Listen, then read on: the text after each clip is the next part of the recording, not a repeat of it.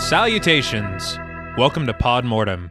I'm Travis Hunter, joined as always by my co hosts, my sister, and my brother in law. Hi, I'm Renee Hunter Vasquez. Hi, I'm John Paul Vasquez. This week, we're broadcasting live from the theater at Windsor College discussing the 1997 slasher film Scream 2. The film was written by Kevin Williamson and directed by the late, great Wes Craven. Following the massive success of the first film, this film was rushed into production, reuniting the main cast to once again go toe to toe with the murderous Ghostface. Aiming its satirical barbs at sequels and combining elements of horror and mystery, this film is a worthy follow up to the film that came before it and is widely considered one of the best sequels in the genre. So, Scream 2. What were your first impressions on the film? I've always loved this movie ever since I was a kid and it came out and it's like, oh, like your friends are back, but Uh, yeah, it's a new setting, you know what I mean? Admittedly, it's not as good as the first movie, but it's a lot of fun and I do think it's a really strong sequel. And John Paul's already making faces. It's something. I don't. I remember watching it, and I'm not gonna lie, I can't remember if I liked it or not. Mm-hmm. But watching it now, I was, I was like, "Jeez, what the hell?" Like, Uh, in, in what way? It wasn't so good to me. Like, I mean, it was. It wasn't that it was all bad, but it was a lot of like, "What the fuck is going on?" You know, just like I was like, "What the hell is this?" I was like, "What?" Like, uh, like jumbled or? Um, I guess like a serious scary movie. Like that's what it is, right? Like it's Well, I mean, it's it's it's, It's half and satire. half, It's got yeah. some comedy, Okay. you know. yeah. it's just it was just like what the f- what's going on here? It seemed like a lot. Like it didn't need to be two hours. Okay, that's Oh, Okay. That's where- that, I All right. think all three of us can agree on that. All right. because I'll I'll agree with Nay that I love this movie since childhood. I'm a big fan of the franchise, of course. It was very cool, obviously, seeing the first Scream when I was a kid, and then this one comes out, and you're like, "There- "There's more!" Yeah, and I was so they're happy. back. Yeah, but rewatching it this time, it is not as strong as the first one. I feel like the satire isn't as strong in this one as the first one either. I feel like the satire in this one is a little more. Do you see what we're doing? Yeah, look, yeah. look. Do you get it? Do- Yeah. Did, you get that? I think that's what kind of did was. I was That's like, fair "Ah, because ah." I feel like it was more like organic in the first Yeah. one, and this Right. time it's like you guys get these jokes, right? you know what it is? The first one was witty. This one is kind of self-referential. Mm. it's absolutely So there's a big difference self-referential, between yeah. those two. Even though the first one was self-referential, y- you weren't expecting it. And Maybe I that's feel like part of it. I just too. feel like Yeah, it wasn't yeah. so heavy-handed. Like you kind of have to be paying attention to get it. You know, Mm. yeah. this time This you one don't they're have like to be sequels, am I right? sequels, guys. yeah. The crazy thing that I read is that whenever Kevin Williamson sold the screenplay to Scream, he had already written five-page treatments for Scream 2 and Scream 3. Oh wow, he was prepared. yeah so he was he was going to these studios and he's like look you know you guys are playing the fucking small ball buying films how about buying a franchise kind of a Yeah. thing which is honestly really Yeah. smart Yeah. and so of course as we all know, the first film blows up, does amazing, you know, Mm-hmm. revitalizes the slasher genre. And so they're like, hey, uh, give me some more of those bad boys, like Yeah. nearly immediately. And they rushed. Well, I was gonna say, didn't the first one come out in '96? Yes. And this is '97. Yeah. Damn. Yeah. "Oh, I d- Yeah. didn't know that. They it's had- like that's pretty insane. They had a production schedule of, I believe, six months, and that includes him Oh, finishing the man. screenplay and them shooting it. Jesus Christ. That's So, crazy. It's nuts. And so, I mean, for it to be as cohesive as it is and good, yeah, to no, me, it's impressive. It's Yeah. impressive. On such a short time schedule. And also, man, there were a ton of script leaks during the production of this film. Uh-huh. And so they had to go back and rewrite a bunch of it because they're trying to fucking throw people off that are already online knowing who the killers are and shit. I, I had read that the Jeez. the actors didn't even get the ending in their own scripts until it was time to shoot those scenes. Oh shit. because they're So- like, we can't trust anyone. Yeah, they the people in the movie didn't even know who the killer was gonna be. Yeah, so I mean, the the rush Can't schedule. say shit if you don't know shit. No, all the problems they ran into. It's pretty admirable that they were able to turn this in. definitely. and part of that is Wes Craven because he actually helped with a lot of the rewrites as well and was able to kind of craft things the way that he wanted them. And I mean, I don't know. I think this is kind of a mixed bag, this movie, but it is one of the better sequels. I com- I agree with that. I don't remember the the rest of them. I I asked your sister before I watched it, and I was like, "Is this the one?" This one, and she was like, "Yeah," but I was like, "No." Just give it I, a chance. Yeah. yeah. I I how many of these movies are there? Like four? There's- There's four four. They're working currently. on five. Yes. You seem Are so they- uh, pleased. are the other ones like this, or are they? I just saw on his face, we're gonna have to do all these, aren't Right, we? we- yep. Can't wait. Now, before we blame this film for our crimes, we would like to issue a warning for spoilers. Podmortem is a very in depth podcast, and in thoroughly discussing horror films, we have no choice but to spoil a thing or two. If you don't wish to be spoiled, please go watch the film, then come back and enjoy the show. If you've already seen the film but don't care about spoilers, let's craft our motive. Now, obviously, this film relies heavily on having already seen Scream. If you haven't, we'd advise you to go watch it or go listen to episode 13 of our show as a refresher. So the film opens oddly with D'Angelo's cover of Prince's She's Always in My Hair. I was confused as well. That was a choice. I was like, is this Ghostface's song to Sydney? Like, Oh my god, that's hilarious. you know, like she is just always. but along with the funky ass music, we see the exterior of the Rialto Theater. A giant hand protrudes from the marquee with a knife, and the marquee reads, Sneak preview, tonight only, stab. There's a line at the box office that stretches down the street, and in the line is Maureen Evans, played by Jada Pinkett, and her boyfriend Phil Stevens, played by Omar Epps. Maureen says how much she hates scary movies and that she should be studying instead, but Phil reminds her that the tickets were free, and he tells her that it's good to be scared because of the adrenaline. I think they're really funny. Like I think they're funny, but he's a shit boyfriend. he's a dude. horrible boyfriend. like He's a horrible boyfriend. Just from the start, he's she says something about going to see a Sandra Bullock Yeah. movie instead, and he's like, "Well, I'm not paying seven fifty for that unless she's naked." Yeah, Like, and then- Uh, I how even- embarrassing! Your confused girlfriend's with right the- no, there. later on, Yeah, he's, no. he's even worse. oh yeah, he gets. But They're funny. They made me laugh. yeah, I like her a lot. Yeah, no, she's great. Oh. Although she's very critical of horror films. She's very critical of horror films, but some of the critiques, It's I'm not- like, uh huh. Yeah. she's Go oh on. yeah she's Yeah. right. But she starts by saying, uh, you know, talking about the racial disparity in horror, that it's always just some white people being stupid and ending ending up getting cut up. And Phil isn't here for that kind of talk, though. Oh. No.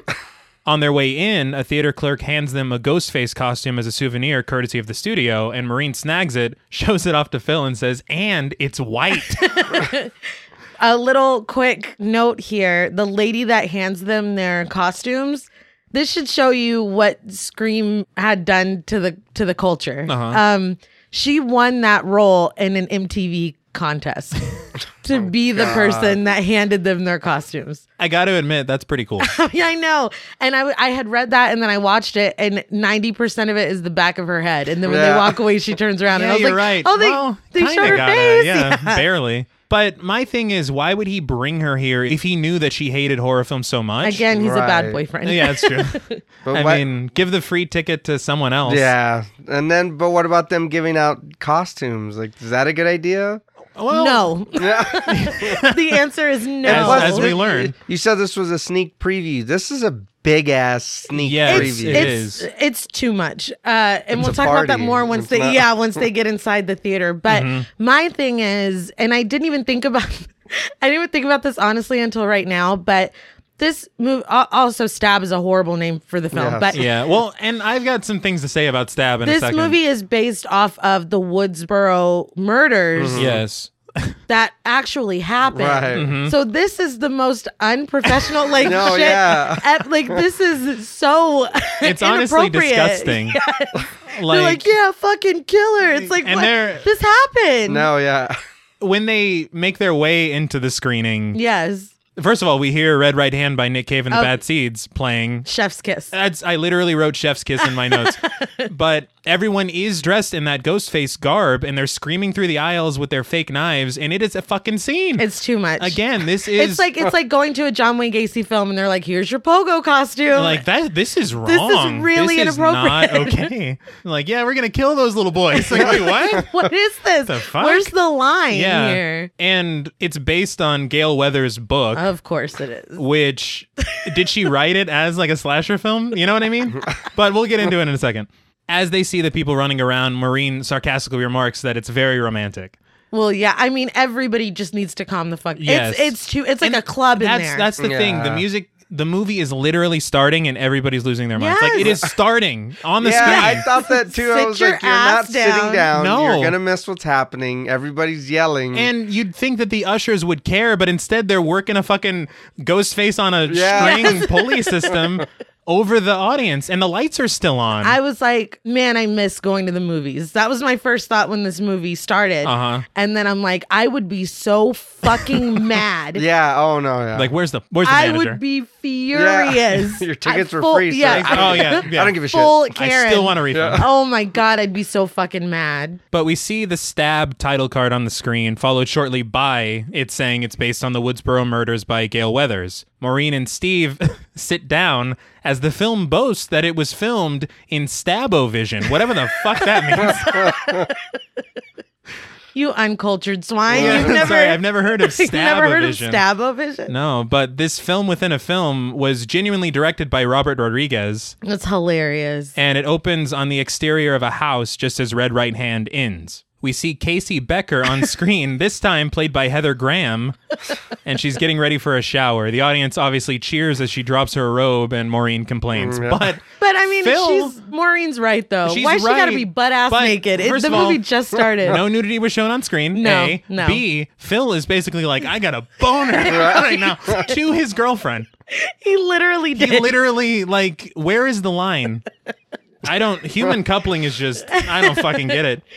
But on screen, the telephone rings and Casey goes to answer it. It's obviously Ghostface, oddly with the same voice he uses in real life. but the scene begins to play out much like it did in Scream, only a little bit more overdramatic. I was laughing because when she goes to answer the phone, you see that she has Jiffy Pop on the stove. So she put that Jiffy Pop on the stove and then went to go take a shower. She's like, Yeah. it'll be done by the time I. This it isn't was already unsafe. going. Yeah, a fire didn't start in the when this really happened or anything. No big deal. Maureen yells at the screen for her to hang up and use star sixty nine, and everybody shushes her, including Well- Phil, who looks very embarrassed. but I'm, but I'm like, now that she wants to come with some logic, now y'all are all about being quiet and yeah, they're watching. like, the "Oh, movie. Yeah. excuse me, we're trying to. We weren't just partying in the Yeah. aisle 30 seconds ago. But as the scene progresses, Maureen asks Phil for some money so she can grab some popcorn. He reluctantly hands her some and she heads out. In the lobby, Maureen jumps at the sound of the audience inside because they're reacting to what's happening on screen. Right. Oddly, one of the clerks says to another clerk, Hey, we're sold out. And the other clerk goes, Oh, cool. yeah. yeah. I, I've never worked a job where any of us would give a shit about that at all. It's like, God, it's fucking Yeah, busy yeah. tonight. When are we going to get go home? When are we going to get cut? But while Maureen is grabbing her popcorn, a With couple. no butter. Yeah, that Girl, was what the are problem. you doing? She doesn't know at a movie theater. A couple of girls get in line behind her, and one of the girls says that she's not going back in there because this is a true story about kids who got killed a couple years ago in California. But didn't you know that before you went? You would think Right. Now you're all, oh, this is too much. Like, it barely started. it barely started. Well, they probably saw how disrespectful it was from the start. and there's also people in the lobby running around in the Ghostface costumes. well, maybe they're like, "Oh, you didn't say that they were gonna." Oh, mm-mm, I'm not. No. But she she orders a medium popcorn and clearly gets a large. And she That- and she, says a small diet Pepsi, Yeah, but that's the it's biggest the fucking biggest- thing I've yeah. ever seen. and she gets change back, but she never handed them money. I didn't even They're like, "This is a free," you Yeah. know, just take the popcorn. Right, Yeah. just go. And here's some change. like we know you don't want to be here. But Maureen is about to head back inside the theater, and then a man in a ghost face mask lurches out of a closet to scare her. Of course, he takes off his mask, and it's Phil. The door he came out of, though, it says employees only, and he's lucky they weren't like, that's it, get out. No. we, we were fine with the aisle, but no, that's where we keep our brooms and shit. but she jumps, and he tells her to relax. She says she doesn't like getting scared, and he tells her it's just a movie. He, th- he does, though. He offers to go take her to see the Sandra Bullock movie, but she said it's already started. Yeah. So she's like, we can just go back inside and watch the rest of the movie. He's like, I got to use the restroom and then I'll be right back. Which is one of those things you're not supposed to say. Yeah, hmm. I think I saw that in a movie once, but. In the restroom, two dudes in Ghostface garb are occupying the urinals, so Phil goes for a stall. They both turn around at him Yes. like, You rang? And And they're both standing next to each other. Give me a, a Well, urinal. There's space. another urinal too. Oh, there was? Yeah, that's why I was like, he's just Yeah, standing there. don't- I don't know men's room etiquette from Don't experience. stand next to me if I'm at the urinal. it's just courtesy, especially if Yeah. look if there's two urinals, you got you have well, to no, put one- yeah, yeah. Yeah, right, but, if one- there's three, yeah. it's just common courtesy. Yeah. But I guess Ghostface, well, he's also a murderer, so He's rude. yeah, that's what we've learned here. But he tries the first stall, which is occupied. Then he heads into the second. He hears someone talking in a high pitched voice, saying stuff like, I didn't mean to, mommy, and I'll tell you why I did it, mommy. And the fucking idiot that he is, Phil puts his ear to the stall wall to listen closer. No, a couple things. That's disgusting. Absolutely. But secondly, my nosy ass could get taken out Uh, by something very similar to this. You're like, what is So this?" what is what the hell's going on? Oh, and then you're just I'm gone. Mm-hmm. Right. And that's exactly what happens. we get a shot from inside the other stall where the real Ghostface pulls a knife and stabs Phil through the wall right into his ear. It's such an iconic moment, and like I still think about that when I'm Oh, in yeah. a theater like restroom. What's funny is that Candyman and this film combined ruined No more public public restrooms for me as a child. But Phil collapses to the floor. yeah. I, all right, hold on. now I got a couple of things. Just All right. he stood there and waited behind those guys for a while before he went and looked for a stall. Well, because one of them, you're, they're just peeing. So you're like, her, like, are you maybe gonna- but they're- he was like, "Oh, I gotta pee." It's like, then go look for a stall. Well, Oh, yeah. And then he didn't close the door behind him while he was peeing. But I get we couldn't have seen him if he closed Yeah, the that's door. true. But I damn it, you're Yeah, right. no, no, no. Yeah. I'm gonna close the door. It's all right. we need room for the camera, man. Especially after they turned around like they were going to fucking kill him. Yeah.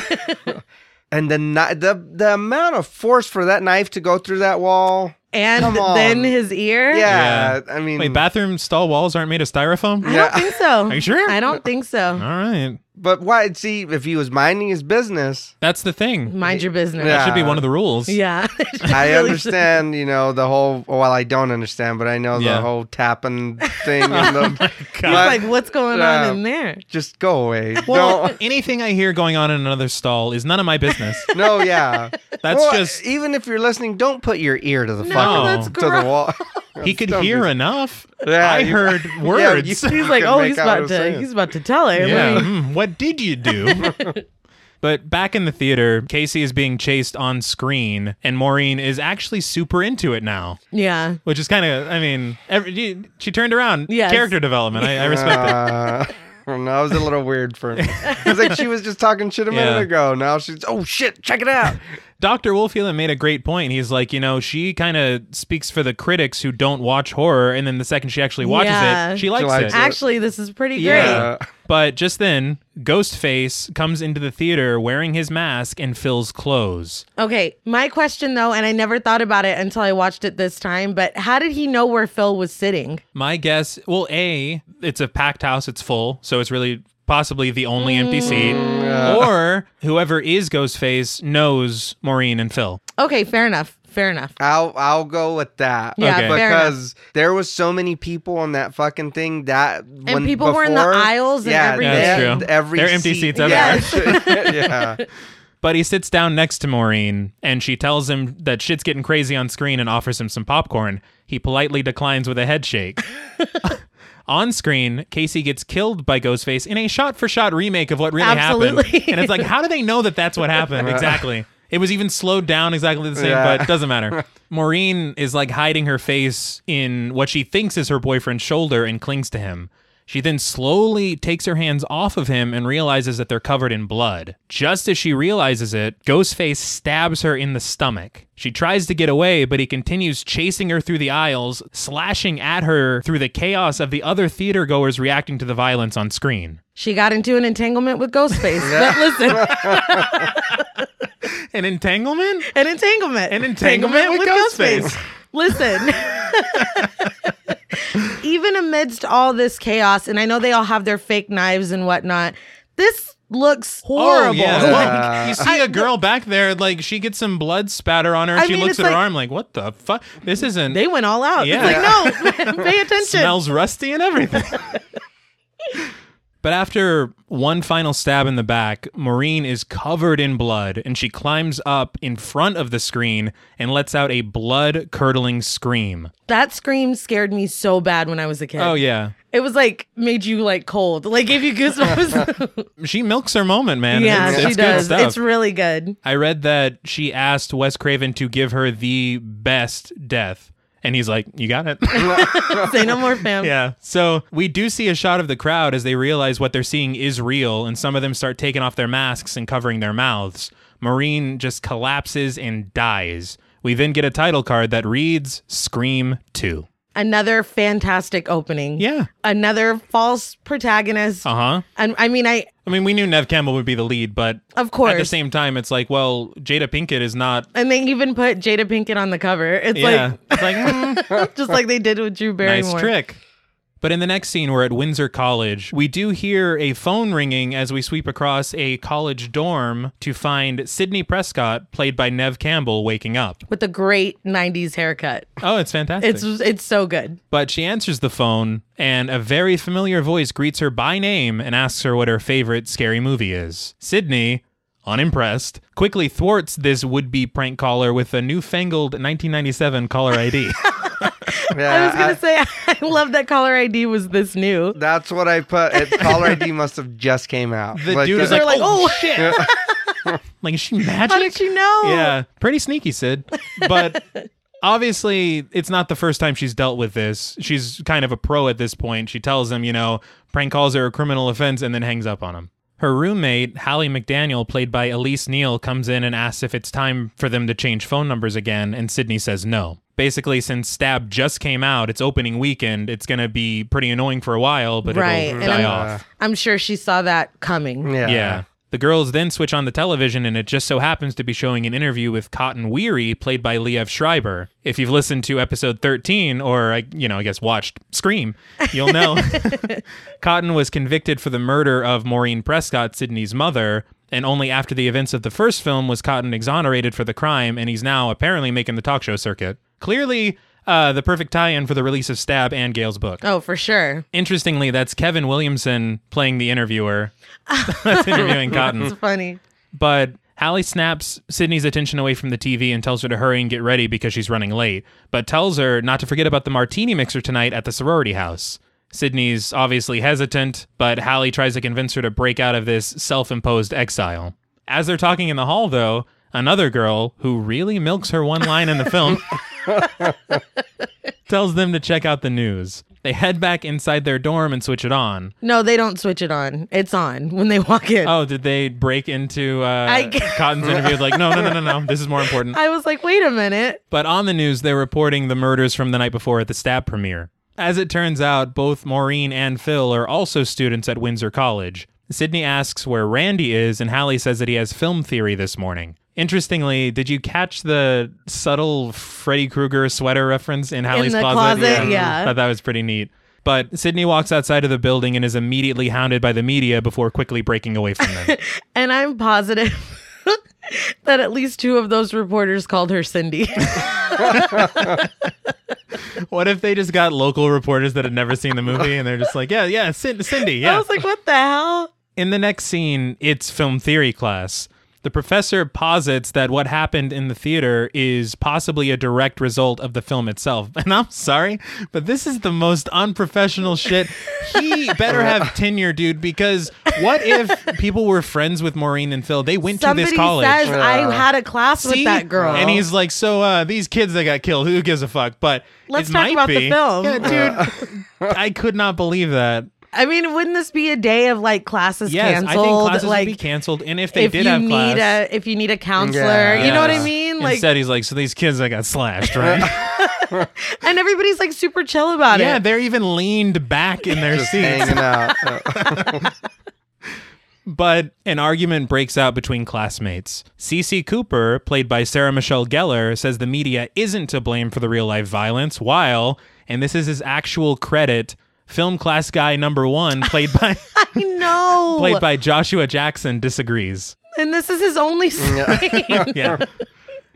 But also in disagreement is Mickey Altieri, played by the criminally underrated Timothy Oliphant. Love Timothy Oliphant. He is great in everything he's in. He just seems like such a cool dude. Have and you this ever- was his first film. That's nuts. Well, good Yeah. for him. Good for him. I, I like the guy, but he looks way too old to be sitting there.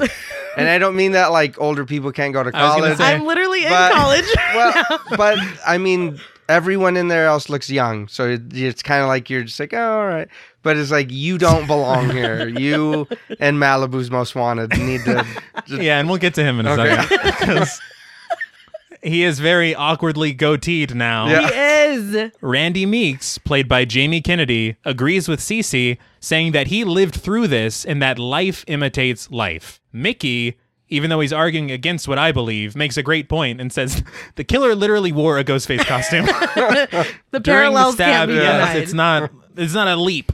But like, I just feel like Randy should have been a little more less. I don't give a fuck about the situation. Yeah. Like he did not give a shit at all.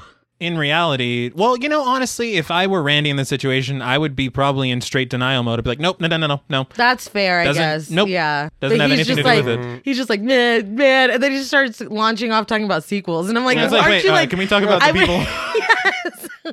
that you lost people, didn't you? Your principal. There has and- to be Why did I somebody start in with the- the principal? But, you know, there has to be someone in the movie playing you. Like, Yeah. I mean, Yeah. you don't. Whatever. I don't know. He just does not give a shit at all. but the professor is like, could it be that they're trying to make a sequel? And this inspires a super meta argument about whether or not sequels suck. Very meta. Yeah, and as much as I enjoy it, it feels a little more heavy-handed than Yeah. Scream. A, a little. well, I'm trying to be polite because I do like this movie.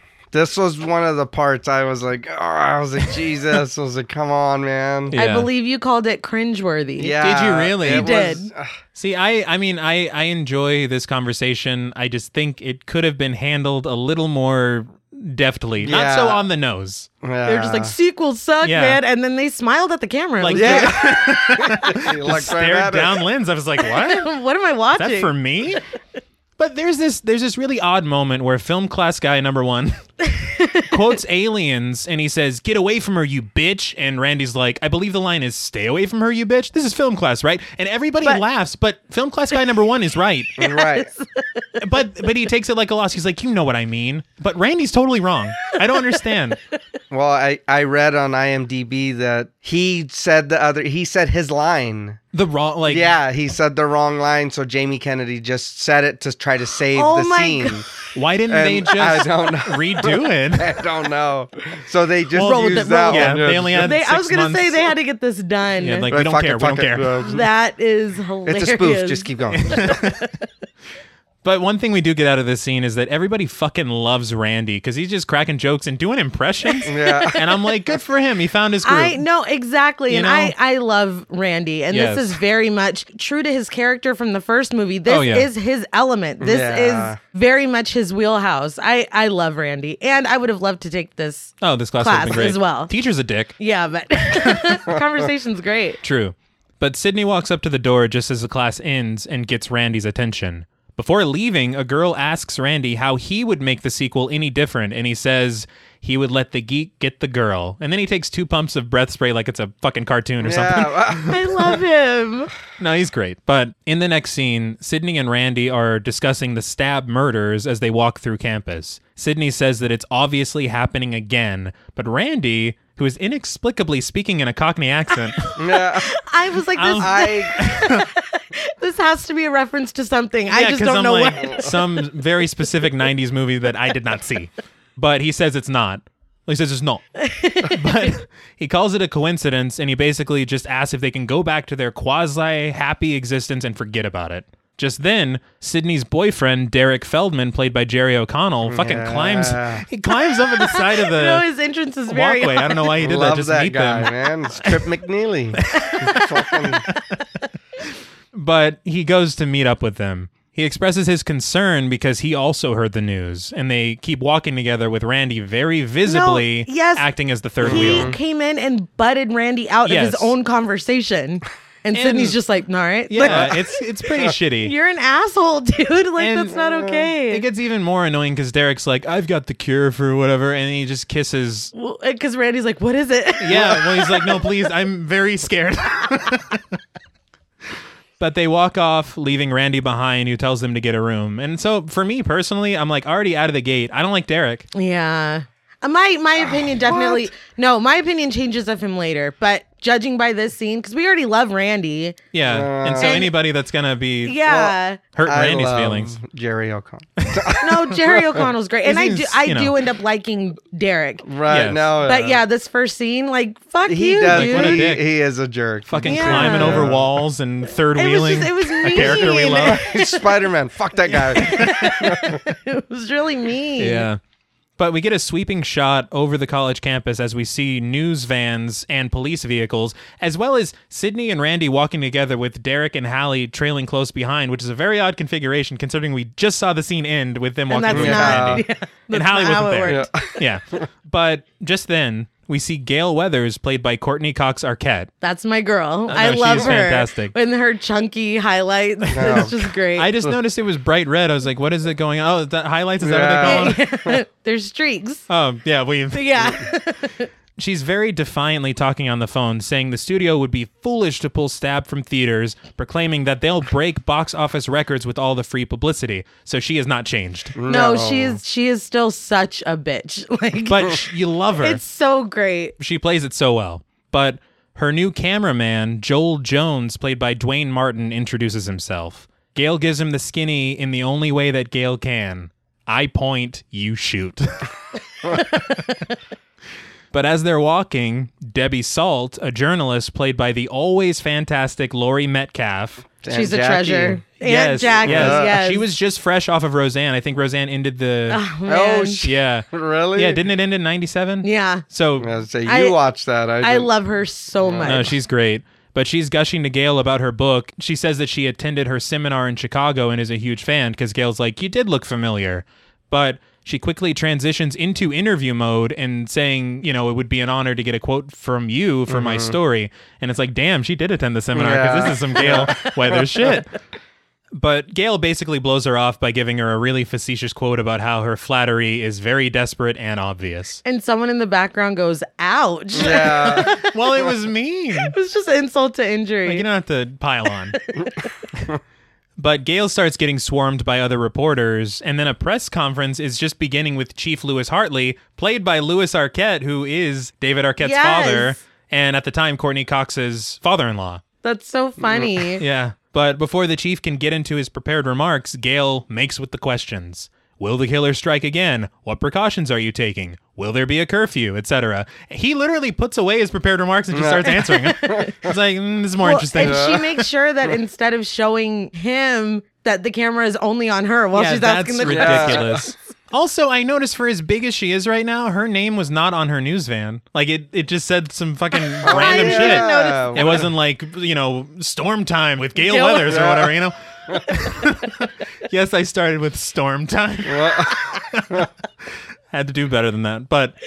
Sydney, Randy, Derek, Hallie, and Mickey get a look at the press conference with Randy cracking wise about the fame hungry Gale. And oddly, Mickey is taping him as he's doing it. It's like, why? Is this like jackass? Yeah. He's like, this is crashing a press conference. like, what the fuck? But Randy. Should have been filming Derek jumping over that wall. yeah, that, now that's impressive. But Randy bails to get a closer look after Sydney reminds him that Gale saved their lives. Which she did. Yes. Out of nowhere, a group of very stereotypical sorority sisters led by Lois and Murphy, played by Rebecca Gayhart and Portia de Rossi, respectively. I completely forgot that was them. really? Oh Yeah. yeah. I forgot about Rebecca Gayhart because I always associate her with urban legends. I For always sure, forget she yes, was in Scream yes. 2. But I remember Portia de Rossi because I always thought it was interesting that her hair and her eyebrows are different colors. I, love that. I love that she was rocking a full brow in '97. I dug it. I'm love sorry, it. man. I love a thick brow. But they walk up and they remind Hallie and Sydney about the martini mixer they've got going on tonight. They then offer their condolences to Sydney and say that they've got their eye on her. I guess for membership or whatever, but they bail. So my question is: Is this for like everybody's paying attention to Cin- Cindy? so you see how easy it is. everybody's paying attention to Sydney right now, so she should be by us, so they pay attention to us too. You know what I thought this was? What? Red herring. Mm, We've got you're, our eye on you're you. probably Yeah. you're probably right. And there's a lot of these. There's one might say too many of them. But after they leave, Mickey's like, the Delta Lambdas are the biggest group of fucking. And Hallie's like, hey, Stone, I'm trying to join them. But just then, Sydney looks off in the distance and says, oh my God, before walking off from the group. We see st- standing by a tree, just wandering aimlessly, is none other than Dewey Riley, played by David Arquette. and I want to put an emphasis on wandering aimlessly. He tried to look lost on purpose in front of a tree. so another red herring, maybe? I don't know. He's Oh like, my is this the tree? I don't. Where, Right, how where are am you I? doing, Mr. Tree? Oh, hey, Sydney. my thing is look my university had about 10,000 students Right. right he comes here just expecting to just on day one find Sydney. like you don't know shit about her schedule, about anything. It's just odd. The way that he's reintroduced is very Yeah. weird to me. It's like, well, we're doing everybody else. Throw them in. Yeah, yeah, you no, it'll know? be fine. Yeah. They're going to be so happy to see him. They're not going to Exactly. ask Maybe why he's they E here. did. That's know? why he looked lost. They were like, "Just get on Yeah. there." He's like, "Where Well, do you what do I want me- do? yeah. Where's my mark? Just Where look do around." I stand? Right, action. What? the what? fuck? That was David Arquette. That wasn't even. But some almost like Final Fantasy VIII style music starts to play as Sydney hugs him. I. Uh, the music at sometimes was It's like a little odd. Yeah. And what's crazy to me is that It's the inauguration ball. the music was done. yes, exactly. The music was done by Marco Beltrami, but there's also music in this film that's done by Danny Elfman Yes. and Hans Zimmer. That's insane. So it's like, I don't know who was responsible for this, but it sounds like Final Fantasy. Well, no, earlier too, when uh, Sydney is leaving her house, like after she has the little talk with her roommate, and then Uh-huh. she's leaving at the beginning.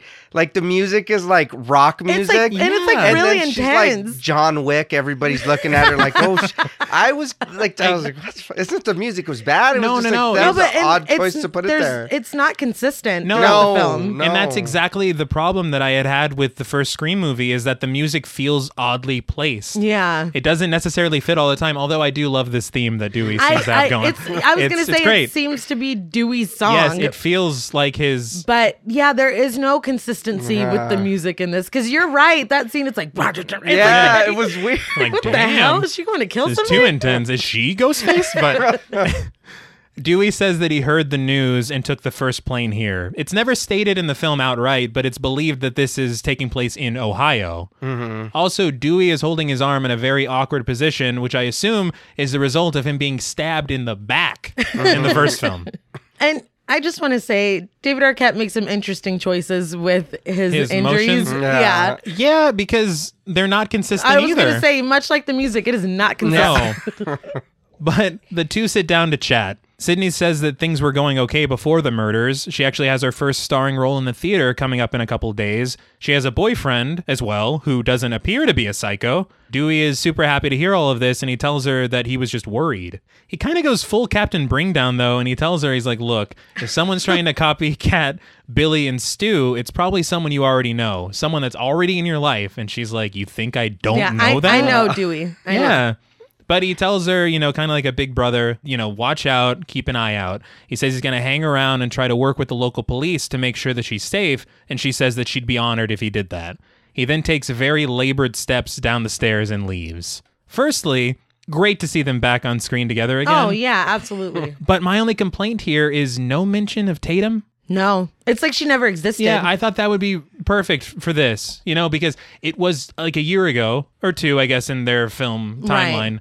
But his sister was murdered, and she was Sydney's best friend. yeah. And Gail mentions it Later, once later, but yeah. and you get one shot of Dewey looking away, and Like, you're like, "Mom." "Nah, that's not enough. You No. answered my question. I was gonna say, who the fuck is that? oh, my God. That's, and that's the problem.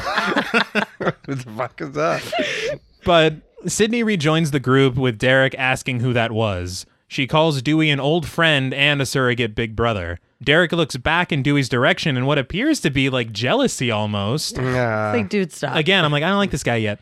But Randy is like, I'm gonna go say hi to him. yeah, why didn't Dewey want to see Randy? I don't. I'm done. Well, just leave. well, he came to check. Sydney, he was closer with. I understand, but She Randy stayed the was night at his Yeah, he house. was He probably made part of s'mores with it. her and Randy, stuff. Randy was definitely in the mix. Yeah, but he's Randy. Yeah. Stop. I mean, it. I like Randy, but you know, it's not Sydney. But Mickey starts bringing up the gritty details about the stab murders, and Derek makes him drop it, which reminded me a lot of the scene Stu in the and first Billy. film. Exactly. Yeah. Is it true they put her liver in the mailbox or whatever? yeah. Next to her spleen and pancreas, but literally out of nowhere. Didn't Billy call him a fuck rag in that scene? yes, he did, and he deserved it. It's called tact, you fuck rag. Yeah, because fuck rag is so tactful. But literally out of nowhere, Gail ambushes Sydney with an on screen interview with Cotton Weary. The nerve of this.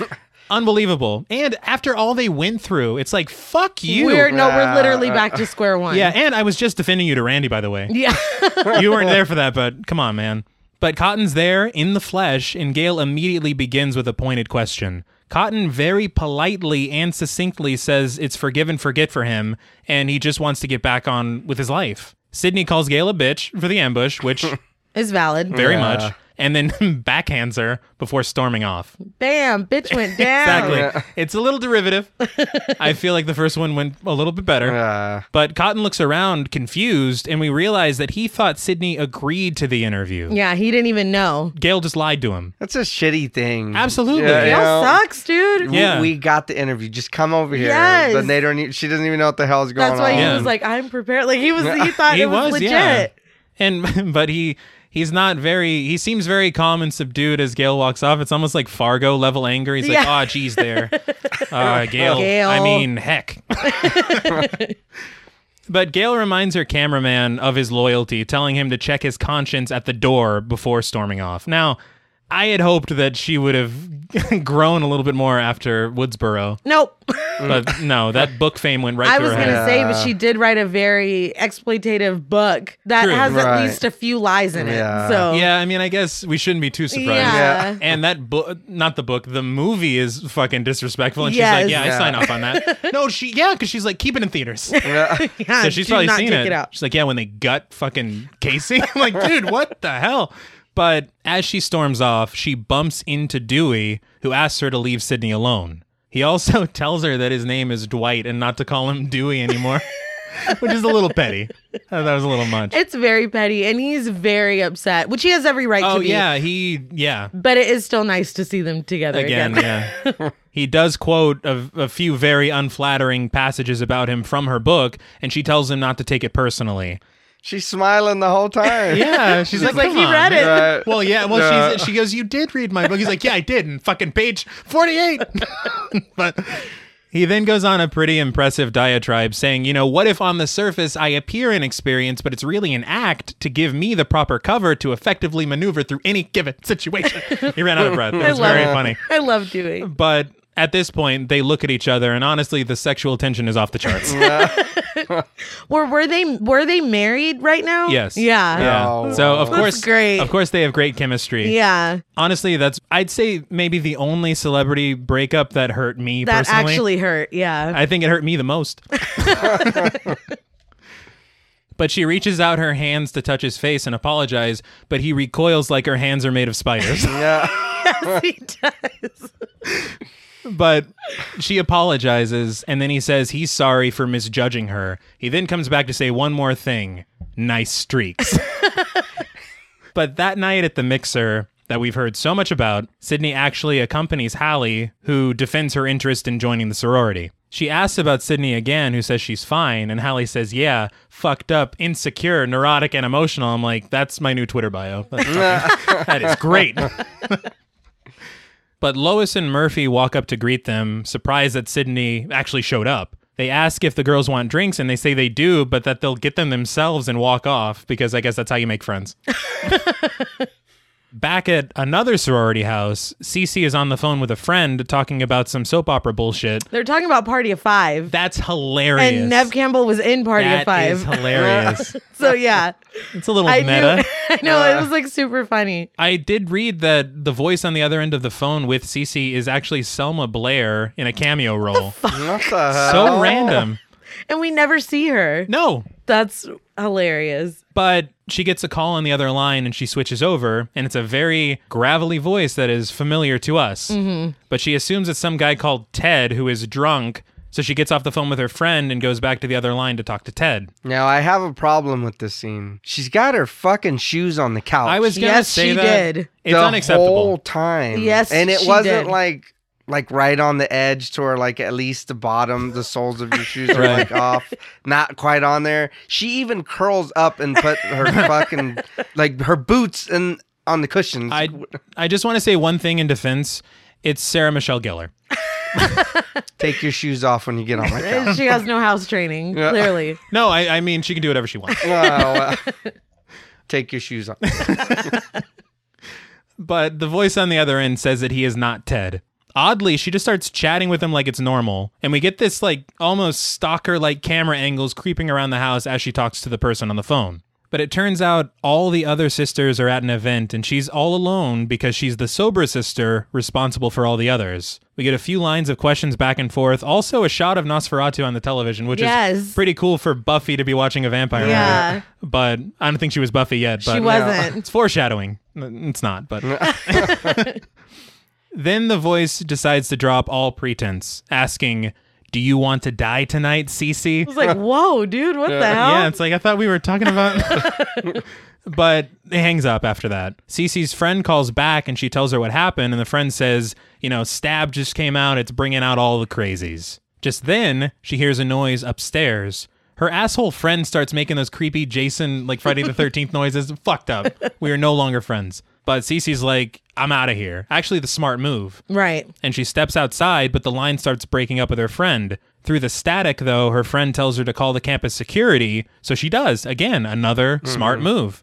The static continues, though, with the campus security, and so she steps inside to get better reception, but then the line disconnects. But uh, she was just inside on the phone and it was fine. Yeah, I don't know. Well, no, yeah, unless, she was literally an inch out the door Yeah, and I started the- making it. unless go fa- go go face, Goat face. unless goat face is like and cut the line. He was But eating he the didn't. lion. 'cause he he's a didn't goat. because They'll eat anything. he didn't cut the line because it works in a second. yeah, well, Oh yeah, that's also true. and no static. Yeah, no, At it was all. fine.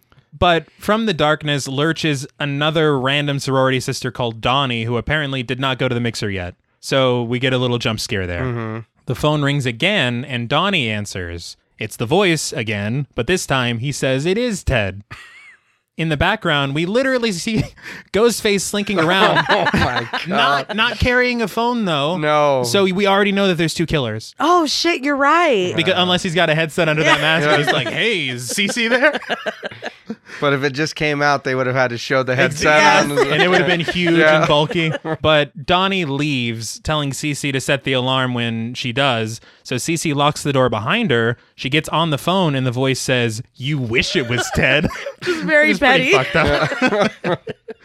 But he says, don't forget to set the alarm. Stupidly, she sets the alarm, even though the person would have had to have been inside to hear Donnie Yeah. say that. But also, the phone is working now. Yeah. So maybe hang up Call campus security Yeah. this time. or the straight up police or Oh, both. yeah. Yes. That's true. I'm just saying. she was making smart decisions. She was. she started. she right? started good. But Cece cautiously creeps around the house, and the music gets pretty tense at this point.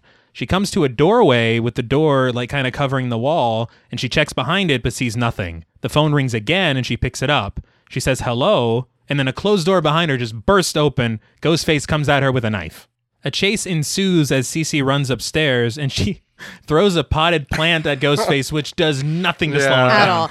I feel like as a whole, she does not put up much of a fight. not like really whatsoever. Mm-hmm. and of course running upstairs so they keep running up the stairs and at one point she does try to throw a bike at him she's like the plan didn't work but i got i got plan b plan bike Why is there a bike all the way up at the top of the i don't know It's just waiting for her. who there. lives in this house as they get to the top floor though he catches up to her and he throws her through a glass door that's leading to a balcony he fucking stabs her in the back a couple times Yeah. and then throws her off the balcony for good measure. We get a shot of her falling in slow motion to the ground before seeing her all splayed out in a pool of blood. Now there's an Well, issue here. Yeah. There's a 'Cause- few. Yeah, well, yeah. she was thrown like what the fuck? How do you call that? Front first? Yeah. Face down. Face down. There we go. Uh-huh. she was thrown to where she would have landed like on her face, but Right. when we see her, she's on her back all. But the staging is great. But like, Oh, it looks she- fantastic. She didn't fall like But it makes that. no sense. I No. don't know why they didn't just throw her. The other, The other way, way. whatever. Yeah. Right? Yeah. Like, Yes. Longer. If you wanted that shot, Yeah. um, and this same shot Uh-huh. when he's throwing her over the railing to down. Mhm. If you look in the bottom right hand corner, you see a crew member pick their head up to catch her when she's falling. it's for a second, but you can see it there. Uh, six months. I, Yeah. I'm trying. but Ghostface looks down at her. He wipes his knife clean and breaks out. Not fully clean. No, he did his best. Back at the party, Lois and Murphy very awkwardly talk about how the sorority stands for safe sex and personal responsibility. They mention doing it harmonica style, which I don't know what the fuck that means. I don't know. We can Urban Dictionary it, I'm but I afraid don't. to Urban Dictionary. but apparently, harmonica style is okay. But pressing on. Randy pops up with some cocktails for the girls, and Sydney makes a break for it with Derek, who also appears. In the background, though, you see a very blurry, very blonde man. For some reason, Matthew Lillard was visiting the Yes. set, and he made a cameo. Now, He's just in the background. Just there. yeah. For me personally, though, his tweets recently about Scream 5, I'm like, well, he was in Scream 3. so maybe that Uh, was maybe yeah. that was Stu. Yeah. Hmm, I don't know. Also coming to town, check in. Mm. Right. Took the first flight. Right. But Mickey tries to score with Hallie and strikes out. Derek catches up with Sydney, who, big surprise, said she will not be pledging to this sorority. Lois and Murphy crash the scene, though, saying that something is up at the other sorority house and that police are everywhere. They're so excited. Yeah, they're like Yes. happy about Yeah. it. What's there to be happy about? Everyone bails the party to check it out, though, much like they did when the principal died in the first film. Sidebar Red Right Hand by Nick Cave and the Bad Seeds begins to play again. Yes. Always a treat. At the other sorority house, we see Debbie speaking with the officers on the scene, and she surmises that the crime scene was not a suicide. Gail then appears, and Debbie fills her in on the situation. Single victim, sorority girl, and she says, It's not good. No. Which, I mean, no, it's not. yeah, but she bails immediately. She's like, I got a deadline, and just leaves. Gail snaps at her cameraman to get going, and then Dewey fucking eases into the frame like a phantom. Did you notice he was just there? Gail admits she's like, it's happening again, and Dewey's like, you'd love that, wouldn't you? It's like he's not over He's the. he's still Um, salty. Joel tells Gail that he might not be cut out for this, but she doesn't give a shit. She's like, get shooting. Back at the sorority house, Derek tells Sydney to get her jacket so they can go home. He sends her inside by herself. Yes, he does. And then you get this weird shot of him on the porch looking all weird. Yes. It makes him look. Very red Yes. herring as again. the kids say, sus. Yes. So Sydney does head back inside and the phone starts to ring. She throws her jacket on, trying to ignore the phone and just leave, but instead she answers it. Why This the is hell? not your You- house. yes. Why This the is hell not would you your house. answer? it? You don't wanna You're- join You're the not sorority? part of Yeah, no. here. Yeah. I didn't get that at all. I don't care how long it rings. I somebody's calling Exactly, you guys. Yeah. yeah. No, I'm gone. But she answers it. No. She does. And a very familiar voice says, Hello, Sydney. Remember me? And then he tells her that he wants her and that it's showtime. And I was hoping that she'd call him a cretin, but she didn't. Ah, man, yeah. Bring back the, the lines we know and love. It's like, oh, you're back, you cretin. but she's like, show yourself. And Ghostface is like, All right. fucking pops out of nowhere. Like, he actually says, my pleasure. no joke. Because the door's shut and he's standing in front of it, which, so Derek didn't see the door shut. Yeah. He's just standing there fucking. Do-do-do-do-do. Yeah, but he advances on her. Derek does try to get back inside, but the door's locked now. The door is locked from the outside and the inside somehow. Yeah, she I- can't get out and he can't get in. So I It's don't a- I don't understand. know. These, it's a weird sorority, man. okay. But Ghostface stabs through the door, nearly piercing Derek right in the face, and he goes, Whoa! Uh, he's. Jeez, What do you that say? dude. yeah, well, yeah. Um, again, close. though, the amount, the Zoink. force to get that through the door. yeah and That's thi- not- this is a door door. Yeah. That's Yeah, not, not a bathroom stall. No. But Derek watches through the window as Sydney continues a chase with an incredibly clumsy ghost face. Yeah. what- Yeah, man. Like- yeah, wasn't he just throwing people off roofs? Yeah, and- and now he's tripping over Yeah, fucking couches and stuff. So this is where I'm kind of like, you know, I don't I There was a scene like this in the first movie where I'm like, I think Ghostface is just wanting to fuck around with Sydney. I don't think that this is supposed to. He's not trying to kill her right this now. isn't when she's supposed to die. Right. He's just like, I'm here, so, you know.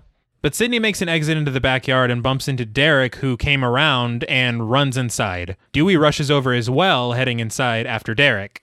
We hear the sounds of a very weak struggle. like, it's real weak. And Dewey notices blood on a door frame.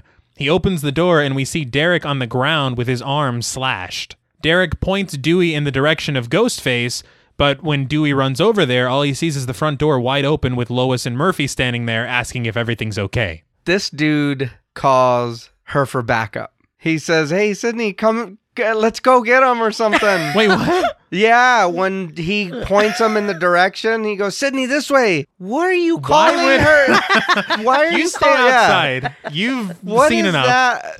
I thought you were protecting her. but we do zoom in on Sydney, who walks in and she has tears in her eyes. And I'm sorry, but Derek is suspicious as fuck right now. Yeah, Yeah. yeah. He he literally is all like, "I'll deliver this baby." Runs inside, and we don't even see him get slashed. No. No. So that's worrisome. It's like, uh, uh. oh no, my arm or Yeah. whatever, and then he opens the door. And then it, it only gets more suspicious when we find out the nature of his Yes, wound. exactly. Yeah. So in the next scene, the police are interviewing everyone at the hospital. Actually, they've just finished with Mickey and say that they're going to interview Hallie next. In the background, we do see Wes Craven cameo as a doctor. Uh, yeah. it's pretty cool. But Mickey calls the interrogation the easiest of his crime filled life. So he's just a sarcastic little. Right. But as Hallie goes to grab a cup of coffee, Mickey sits down next to Sydney and checks in on her. She says that she is not all right and that she knew this was going to happen. Mickey tells her that she isn't alone and that everyone's here for her. And she says, that poor girl, talking about Cece. Yeah. And she also says that Derek could have been killed. Yeah. And Mickey goes, The 90s is no time to be a hero, which I don't. I don't know what that even means. All right. Yes, we know what decade it is. Like they they insist on the decade like five times Yeah. in this movie. Oh, yeah. it's a Oh, lot. they do. Yeah. Yeah, Uh, and all that does is date the film. but Mickey says Derek shouldn't have played hero and asks why anyone would go back in that house anyway, which to me was another red Like, herring situation. suspicious. Yes, because it's like, first of all, it's very weird that Derek did go in there, but then it's also weird that you know Derek went in there because who told you that? Oh yeah. Double suspicious. Yeah. So I'm like, damn, they're really working all angles here. but Derek explains to the police what happened as he's getting bandaged up. They're like, no struggle. He just cut you and ran away. And Dewey's like, seems convenient. And Derek's like, say what? And Dewey's like, no, I'm he just. backtracks. no, I mean, the whole thing. yeah, I was is just- just saying, you know, it's just it's convenient. It's a shame he got away. But Derek blames Dewey and he's like, it's a shame you got there too late. It's like, well, he wasn't even supposed to be there, Yeah. first of all. Mm-hmm. you should have gone inside with. Yeah, and you know what? That's another red herring. Yeah, why did you because send her in why there was, alone? And why was Dewey at the other house in the first place? He didn't know Yeah, Sydney he- was going to be He there. did just kind of Oh, sidle yeah. up. And yeah, then he so appeared. it's just on See, top of red herrings. Everybody's a suspect. That's exactly. what I think. They were just throwing him in scenes. Now you go. Yeah, Like, he's like- what? David Arquette's like, Where am I? But in the next scene, we see that the town is abuzz with media. In the police station, the chief writes down the names of the victims on a chalkboard Maureen Evans, Phil Stevens, and Cece Cooper. It's revealed that Cece's real name is Casey, and a light bulb goes off for Gail. Maureen Evans, Maureen Prescott, Phil Stevens, Stephen Orth, Casey Cooper, Casey Becker. All new victims correspond to the original victims from the Woodsboro murders in the first film. And it looks like they've got a copycat on their hands. So Dewey asks, What's being done to keep Sydney safe? And the chief says he has his two best detectives guarding her. Mm-hmm. This is never brought up again. No. and I thought it was very neat. and you're right, because it's like, if your name is Tatum or if your last Yeah. name is Stay- Riley, or yeah, stay the hell inside or whatever. But report to the quad. I don't know. yeah, never comes up again. You're right. They 'cause should have been like sequestering specific like people. Yeah. potential victims. but instead they're just like, well, it's a free ball. In It's it, like, you wow, know? neat. And then Yeah. never. Isn't that cool, guys? but back on campus, Derek and Sydney are walking together with the two best detectives following close behind. Derek jokes, asking how he's ever going to get her alone, another red herring situation, and Sydney says it might be best for him to stay away from her for his own good. He then goes all action hero and he's like, I'll take my chances. Yeah. And also, I think you may be a murderer is literally written on her face. Yeah. Oh, Like, well, yeah. She, I mean, it's a very thinly veiled, you're suspicious. But he asks her if she's concerned about him or does she not trust him? And she says that she doesn't want to see him get hurt and walks away, which does not answer his nope, Oh, question. not at all. And the two detectives kind of just skulk behind him. Gail and Dewey leave the station, and Gail asks him basically if he wants to work with her to figure things out. He's not about that life, and she's like, Will you smile just once? And he's like, I'll smile when I catch the killer. and he walks away. But Debbie shows up along with more reporters asking Gail who she thinks the killer is. Debbie says that Sydney's dad is out of the country on business and speculates that Dewey could be the killer, which I'd like to point out. Dewey heard about what was going on in Ohio and took the first plane there. Sydney's her dad was dad like, couldn't- "Hey, yes, I- one plane to Paris. I have the same He's like, I thought. was in a fucking, they threw me in a closet. Yeah, he almost got killed last time. exactly. Yeah, he's like, I don't "Nope." want any I, part had of the it. same thought. A, I thought it was really lazy exposition. Yeah, maybe like the actor was busy and they couldn't. Exactly as to where her dad is in the first place, and B, it's like what a shitty Oh, dad. yeah. It's like, I am out of Wouldn't here. you be like either come home or I'm coming to you? Exactly. Like, well, you Right, know, if you're right. a good father, you know, but apparently he is not. I just none of that made sense. Yeah. I didn't like No. any of that so at all. Fuck you, Mr. Prescott. but Gail says that Dewey's a good guy, couldn't possibly be the killer, but she does say Dewey's a good guy, unlike some of us, and then walks off. Suspicious. Very much. Again. She's the murderer. Mm-hmm. yeah. So Debbie's like, look, all I'm saying is that if the killer's repeating what happened in Woodsboro, then maybe the killer is from Woodsboro, which then makes us suspect everyone from Woodsboro. Right, which it, sh- It's a Uh, fair in point. her defense, it is a very fair point, but also it's not because Gail just gave everyone in the world the information on what happened in Woodsboro. that is also true. so you don't have to. Yeah, it's you not- didn't have to be there, It's like if only there were a book that explained. or a Right. fucking movie. yeah, make it easier for I you. mean- That's true.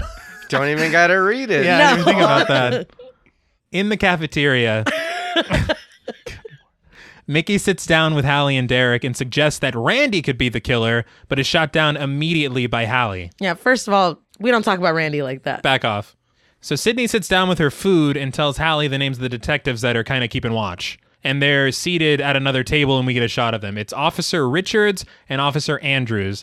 I don't know who is who. I just want to point No, that not out. at all. Oh, and I actually read that their names were Officer Andrew Richards and Officer Richard Andrews. So oh my god. That's ridiculous. even they didn't know who the fuck, you know, so I'm just not even going to bother. That is ridiculous.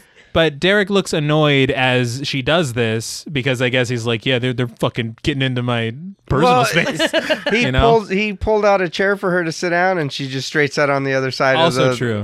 I was like, oh, Yeah. poor guy. Got dissed very quietly. Yeah. yeah. But then he just breaks into song a la Tom Cruise from Top Yeah. Gun, jumping from table to table with all the students clapping. It's like, dude, that's my lunch. Like, Yeah. don't you- Yeah, you just stepped on my apple. it's my applesauce. but the song concludes and everyone applauds, especially Mickey. He's very It's like, into it. give it up for him. Yeah. Derek gives Sydney a necklace, which apparently is his Greek letters, and he says it's good luck. But Mickey and Hallie say, you know, it's a big fraternity faux pas for the frat brothers to be giving away their letters, and they're going to get his ass for this. Which I appreciate them explaining Yeah, that 'cause I don't know because I what- did. Yeah, I didn't I don't know what the fuck was not. going I'm not on. about that life. and it was the thing was is that it was very expositional, but I was very appreciative. thank Yeah. you. because I don't know Yeah, anything about that. that um that performance was the audition for Derek. That's Really? hilarious. Yes. They whoever auditioned for him had to do that song. Good Oh. lord. And I guess Jerry O'Connell was kicked the ass. best, yeah. It wasn't the best performance. I'll give it. No, a little off key. yeah, It was a Uh. little pitchy, dog. I enjoyed this Really? and I I a little embarrassed to say that I enjoyed this scene, but it didn't need to be in the movie. I will agree. I it didn't. Think it I was, feel like it endears Derek. Yeah, because the whole time I, I thought he was an asshole. Yeah. And then this kind of I softens him. I get that, but this was a little misplaced. I don't think it it needed to be there, or it could have been something else. Yeah. You know, him getting up and telling her a poem or something. You didn't need to do No. all that. You Be know- jumping from table to yeah, table. you didn't need to do that. One thing I would change is that Derek is pre med, but he's doing this thing that he basically stole from a movie. Why isn't Derek just a film student? That's a good question. You know, because they make him pre med, and so they're like, you know, because well, no, no, no. of they, his arm. Exactly. You know, they made his him wound. pre med because his arm, the injury on his arm, missed every major artery, and he would have known how to do that because he is pre med. Now, I don't know anything about doctor school, but he's got a lot of free time He to fuck did- around. He should be like, look, Shit. Sydney, I'm really busy. I'm glad these two guys are watching your back because I Yeah. got a lot of studying to do. But right, He's jumping Yes, over yeah. walls. Yes. He's dancing on tables. exactly. he's hanging You're out not pre every time. med. You're undeclared, you really. fucking liar. Suspicious. But the scene ends with Derek and Sydney kissing, and it seems like everything is going to be okay for about five seconds. we then see on a television Tori Spelling being interviewed about her role as Sydney Prescott in Stab, Yes. a direct callback to a throwaway line in the first film Yes. where Sydney said this is exactly what would happen. And she didn't want it to happen. No. she said, with my luck, it'll be Tori Spelling. Yeah. yeah, and it's cool that she agreed. Wes, Uh, Yeah. Wes Craven said she was a really good sport and gladly accepted this little cameo. And, and I'm glad she did because it is fucking it's hilarious. classic because good lord. Randy laments that they got a nobody to play him in the film while Dewey is played by David Schwimmer. That's really bad it's casting. very odd, but this is when on screen we're treated to a hilarious scene from Stab with Luke Wilson amazingly playing the part of Billy Loomis. But my issue with this is that the scene was so close to what actually Yeah. happened. I was like, was Gail hiding in a locker with like a tape recorder and she just got the gist of it? Like it Nobody is so else was close. No. I I would have paid to see that. I'm sorry, but I would give my left testicle to see that. That I'm was sorry. So, yeah. That was so funny. I Yes. was like, "What is happening?" There? She's not buried in a cemetery somewhere. Oh my god. But Dewey and Randy sit down with their Baskin Robbins shakes, conveniently facing the camera, as course. Randy explains that if someone is trying to recreate what happened in Woodsboro, they need to understand the rules of sequels. Come through with the rules, Mm-hmm. Randy. Absolutely. Number one, the body count is always bigger. Number two, the death scenes are more elaborate and gory. Number three, if you want your series to become a franchise, never, ever. And then Dewey interrupts him. It's like, damn it, what? I want to know what. which is a pretty good in joke because Kevin Williamson's like, maybe I don't know. I'd like to know, but he asked Randy who the killer is. Randy suggests looking at the suspects. Derek, the Billy Loomis stand-in pre-med student with a knife wound that, as you said, missed every important artery. But then he moves on to Mickey, who he calls the freaky Tarantino film student. but then he says, "Well, if he's a suspect, so am I. So let's get past it. Let's get past it." And quickly moves on. Dewey says maybe Randy's a suspect, and Randy's like, "Well, if I'm a suspect, then you're a suspect." So Dewey's like, "Let's get past it. Let's, let's move on." That was hilarious. That was to me. great. Yeah. I fucking love this entire conversation. Yeah. honestly, No, it's, the it's one scene of my is great. favorite scenes in the movie. David Arquette's face though throughout the conversation. It's- he's like he's like unsure and Yeah. then he's like, "Oh, okay, wait a minute. What's up?" His performance is pretty fantastic in so this scene. funny. Randy then suggests Hallie, but Dewey says serial killers are usually white males, which Randy explains would be the genius of it. Lastly, Randy suggests Gail. Perhaps she's staging the news. And they both discuss their scars, I guess, from the previous film Yeah. and their unrequited love for Gail and Sydney before Dewey shoots down the Gail theory. But Randy says that if Gail isn't the killer, she's at the very least a target. In the next scene, Joel confronts Gail about her book, which he admits he probably should have read before taking the job. Yeah, you think? He basically tells her that any level headed person would be getting the fuck out of here, which is what he plans to do, especially after what he found out happened to her first cameraman in the first film. Gail convinces him to stay, which he does incredibly reluctantly. Hmm. Yeah, but he says that her cameraman was gutted and she's like i lied his throat was slashed Yeah. so i So much wonder better. but i wonder how much she embellished and lied Yeah. Oh, throughout the yeah. whole book She's like, and then I tried to save his life. She did not. He literally just fell off the van. She was like, fuck. She called him a fat fuck. yeah, oh, she did. yeah, so I'm sure she made herself look real good.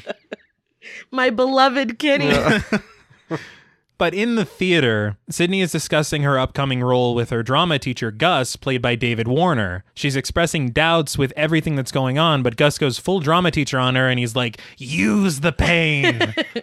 I wish that this was something maybe that had been established in the first movie that she likes theater? theater or likes to perform because Because you can do that in high school. you t- can total. I did it in high So school. did I. Um, this feels very left field because Sidney Prescott does not scream theater kid yeah, to me. No. no. So n- and he's like, "This is your major." It's like, what are you? What? It yeah, is? doesn't she want to be all by herself and hidden away? That's what I'm Yeah. You know, saying. you wanna Get be- me up on that stage. Yeah. Like, It's like, it, not it really. doesn't really fit her character at all. So I wish we would have had some kind of Like a, yeah. Because there's history nothing. of this. It, li- literally about- well, anything. and it Even literally- just a mention. It maybe. makes no sense because after the media spectacle that was Maureen Prescott's trial, she shouldn't want to do anything, with being in Anything. front of anything. Yeah. And I can even see if she's like, oh, when I'm playing a different character, I get to be somebody else. But like Okay. any kind of Yeah, have that explanation. talk. Yeah. Any kind of explanation because this does not fit to the Sydney that we know. Yeah. to No. me. No, you're right.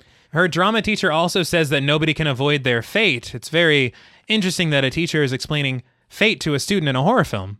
Have we? Didn't- have we talked about that recently? Well, I don't know. Maybe seems familiar. The other interesting thing, though, is that this is also kind of a cameo because Wes Craven was a big fan of David Warner's work in The Omen, and Warner also apparently auditioned for the role of Freddy, according to IMDb. How funny. But after Sydney agrees to give it a go, they run through a rehearsal. They're doing the play Agamemnon, I believe, and she's playing the role of Cassandra. it's creepy as shit. Oh, it's terrible. this scared the shit out of me when I was a kid because you got the Greek chorus or whatever the fuck they are, and their masks and their speech patterns, and it's just, it's a lot. And then you got bodies coming down on stage prop. It was horrifying. I'm like, to I me. kind of want to see this play. 'cause I wanna watch it. It it's looks creepy. very Yeah. creepy. Yeah. But apparently, I read on IMDb that there's a lot of thematic similarities between this play and Scream 2. Mm. That at makes least sense. Sydney's arc. Right. I don't know the play, so I can't speak to that. yeah. But the entire chorus pulls out knives and she just moves through them, falling to the floor as she sees one of the actors wearing a ghost face mask. I laughed at the commitment that the mask is on, but they still have the Like, hooded I'll, wear robes. the, robes. yeah, I'll wear the cloak. but you got to know it's me. so Gus watches as we get these frantic shots through the Greek chorus with flashes of ghost face and lightning. Sydney falls to the floor, freaking the fuck out, and everyone unmasks, but n- Ghostface is nowhere to be found. That's what I was gonna say. Did he sneak off, or was he there at all? I don't think was he was ever there. there. at all. No, It's no, unclear. No, It it's it- he fucking bumps into the guy right next to him Uh-huh. Uh huh. and lit- basically says, "Excuse me," and sneaks right by him. Well, How it did I- looks like he kind of darts off. Like no, that's he, why I'm he like, does, but he has the knife out. Yeah, the real Yeah. knife. if you bump if you bump into me and you got that big ass hunting knife out, I'm gonna see it. Well- Well, even if you have the ghost face mask, we're, But what if you have your? I mean, your giant Greek chorus mask might be getting in the way. But then it would have covered ghost face, so she wouldn't have known it was him. He had to leave it up a little bit. Just no, so he's she- No, I'm saying if saying you were if in you- the chorus, Oh, Like if maybe someone, you bumped, were- I just, I just see a dude in a robe. I'm like, man, he's really missing his cues. you're supposed to be over yeah. there. And why aren't you But- saying anything? Do you not know your lines, doesn't it- man? but We're off doesn't- book. but doesn't it? Shouldn't everybody know what's going on? I didn't do theater, so I don't know how any of that works. Yes, but, they I mean, should. wait, They should be shouldn't like, he- there's No, an they extra should. guy yeah, here. Yeah, it's they like, should. hey, wait That's, a minute, which you're is why, throwing- yeah. that's why I don't think he was there. Yeah, that's. I mean, I always thought he was, and then when I watched it this time, I'm like, is she just freaking out? no, he like, it's- does sneak off. It's weird to me that she's in a play with a lot of stabbing going on in Yeah. the first place. Yeah, it seems. uh, but also it read a little and i don't mean to generalize so don't come for me but it read a little false to me that these sorority girls a are in this play and b are part of a masked chorus where they're not front and center because They as would i want said Sydney's part. i, Yeah, wa- I no, was yeah. a theater kid and those girls weren't hanging out with us I gotta say, and that's very true. I, at the time, I, I wanted them to, but they weren't. they weren't they Trust weren't me. there But the thing is, is that it also sets them up as red herrings because they're also there. fair You know, it just And it maybe- doesn't read as maybe authentic they are to me Jealous of the attention Sydney's getting. Yeah. you know what I mean. So, yeah. but after all this, Sydney bails out. Derek shows up backstage almost immediately, suspicious. was he tossing a cloak away when he was Yeah, I know. yeah. But Sydney's like asking for some distance and says Derek does not have a say in this. And it's also like a weird half-assed explanation. Oh, me and Mickey switched. Switched what? yeah, I Like, don't know. What does that I don't mean? know if Mickey was like tech for the play, but Derek is also. I don't. There was no It- explanation no. there. You sw- did you sw- was Mickey supposed to pick Sydney up? like Yeah, I what don't- are you talking I don't about? understand. So again, doesn't make any sense. But he reluctantly agrees to the distance and leaves. But he sang her that cool song Yeah, and come gave on, her the man. letters. He didn't ask for his necklace back either, which was Yeah. she it's keeps like- wearing it. Yeah. It's romantic. In the next scene, Gail and Dewey are speculating with Randy about the recent murders. Gail keeps getting calls on the phone from a person saying Bob needs to talk to her, but she keeps hanging up. I'm assuming this is a reference to Bob Weinstein, which gross. Yeah, I Gail- would be. I would hang up too. Yeah. Gail lights up a smoke and says there were more victims before the home stretch. She names them, finally mentioning Tatum. This is when we get that shot of Dewey, like, oh. Yeah. Oh yeah, I had a I sister. did have a- hmm. Yeah, Wow. right. But Joel gets fed up with all the murder talk and takes a powder until the conversation gets a little more lighthearted.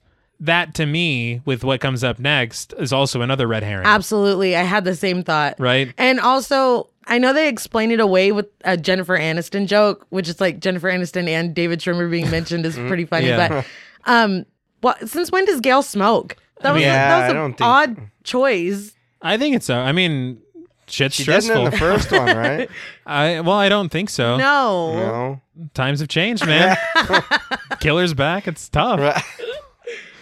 But Gale suggests that they try to find the killer's pattern and calls Dewey a bonehead, to which he calls her a phonehead when her phone rings Yeah. again. It felt ad libbed. It did not It really seem did. scripted.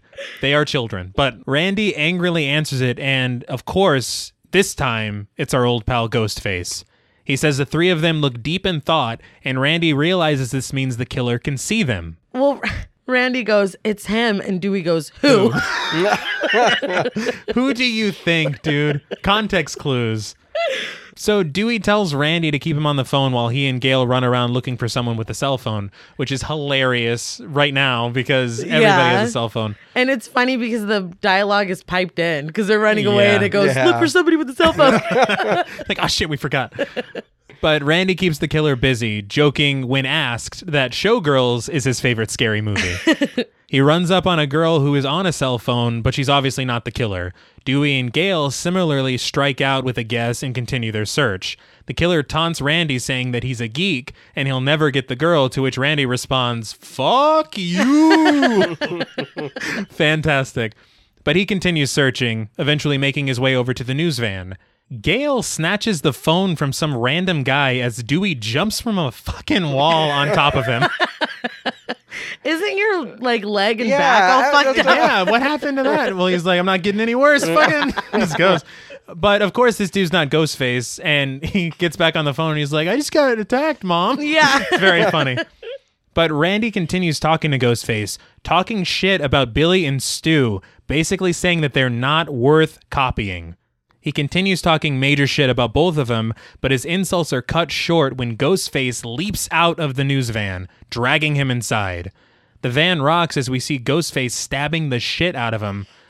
A fucking I laughed out a loud. hip hop dance crew. yeah, Yeah. literally spinning and like dancing. literally dancing, spinning around. They walk by with a boombox, drowning out the noise of Randy being stabbed. Did Ghostface pay those guys? I- It I- was yeah, he's like, Even- come around around six. Uh entirely. I too wasn't much. even wondering anymore where he was hiding, huh. how he caught him and pulled him in the van. I was like, that dude's spinning, dancing, just I- walking passing across by. the Yeah. street. I was sufficiently distracted.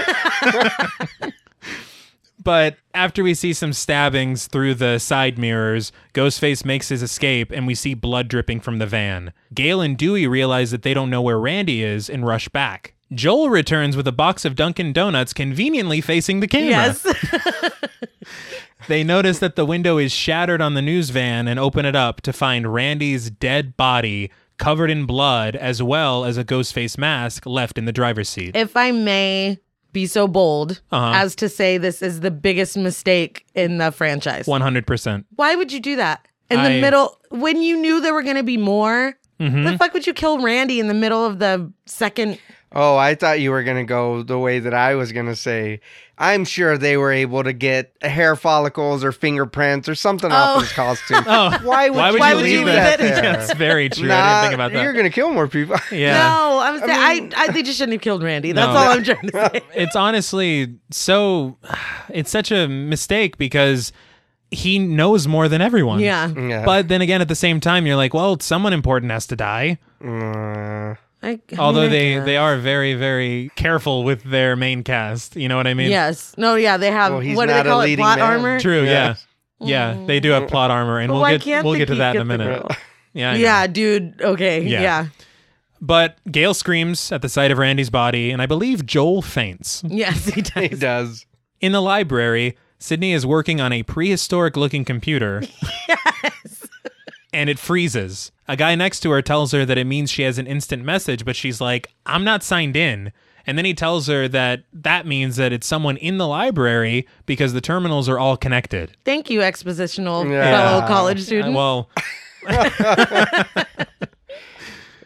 the instant message does come in and it says, You're going to die tonight. they, they get right to the point. so I think she's being dentist. Yeah. it's part But- of the system. Exactly. and you know, there was a cancel button. I would have hit that. I'd be like, I'm, I'm Yeah, not, I don't want to see I'm that not again. getting killed this tonight. didn't happen. yeah. But the officers whisk her to safety while trying to locate the person sending the messages. No, no, no. But yes, Yeah. that's the problem. they you. whisk her to safety right near an open hallway. And, And Yeah. then leave her alone. then leave, yes, just bad policing. Yeah. Yes. My diagnosis: bad policing. Weren't, were wasn't this his two best men? Yes. yes. Yeah. Best is in Yeah. quotes. It's subjective. This is when Cotton rounds the corner, jump scaring her. Looking like a fucking creep. Yes. A, Yeah. how did he know that she would be there? He wouldn't. He's like, hey, Sydney, like literally.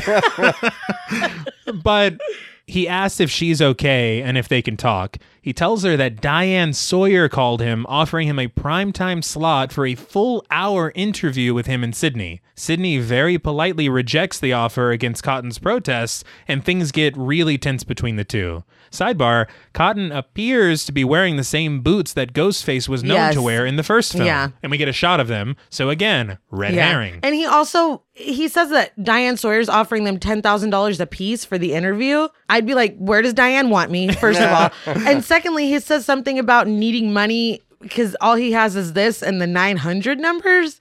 Yeah, no. Yeah, I don't. I don't know what that means. Uh, neither do I, unless he's like uh, sex. oh yeah, Yeah, I don't know, Yeah. but um, cotton. but yeah, He it kind of seemed to me like he was I don't know if it was done intentionally, but it kind of sounded like he was trying to imitate the the voice change the ghost face Whenever voice. they got tense, Right, yeah, when he I was like, why did he and that's kinda- the That's other a- it- thing. that's a bit much. That's the other thing I don't get is because at the start, Cotton was so sympathetic and polite. Yeah. He would he the Cotton that we saw at the beginning after she said no, he'd be like, oh okay, Yeah. Well, and I just have to say, and this may be an unpopular opinion, but I don't think that his re- request is unreasonable at all. No. You sent me to prison Based for on something nothing. I didn't do, and I lost a year of my life. You can give me an hour of yours and take $10,000 for yourself. yeah. It's not like and That's- then I'll keep the money. No, literally, that's the least you can do. That is the least you can do. I agree.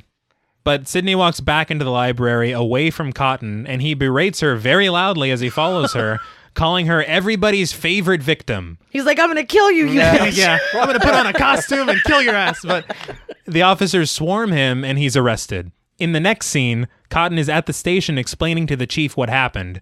Outside the interrogation room, though, Sydney is told the news about Randy's death and she says that it should have been her. She says she should call Randy's mother, but Dewey says he's already made the call. Back in the interrogation room, Cotton very emphatically asserts his innocence, and they're forced to let him go due to lack of evidence. They have Again, nothing on him. yeah, he's not wrong here. No. No, he's like, what did I do? Yell in a library? It's Yeah, like, yeah, that's sorry. really all Yeah. you did. so Gail rounds the corner with a cup of coffee just as Cotton is being let go. And he asks her if she's enjoying the show. She tells him not to do anything stupid, and he's like, You were so instrumental in my freedom. Are you having character doubts now? It's like, damn. And he has the audacity to give Sydney his card on the way out. Yeah, I know. Yeah. Dewey swipes it. He's like, Fuck that, dude. Come Jesus, on. dude. He's like, we can still make Yeah, some he's of this like work. Diane Sawyer, man. Come on. Make some money. He calls Cotton a creep when he takes the card, by the Yeah. way, Dewey. but Dewey tells Sydney that they're going to take her somewhere safe, and Hallie says that she'll be there too. The chief orders the officers to take them to their dorm to get their stuff together and says that they've issued a campus lock in, so nobody can be out after dark. Sydney asks who the killer could be, and Dewey promises that he'll find him. Gail leaves the station and is once again hounded by reporters, but they ditch her as soon as Cotton comes out behind her because he's way more important Yes. I mean, he is. is. Debbie is there too, though, and she sticks with Gail, asking her questions. Gail loses her shit on her, though, and tells her to give it a rest. Debbie then apologizes and walks off, embarrassed. Joel walks up, saying that they've impounded the van because it's a crime scene. It is. It is. Yeah. And he gives her all the footage and he says that he's getting the fuck out of there. We literally see him in the background getting into a cab. We hear it start and drive away. I was laughing. He's like, for He's real. like, no, done. right now.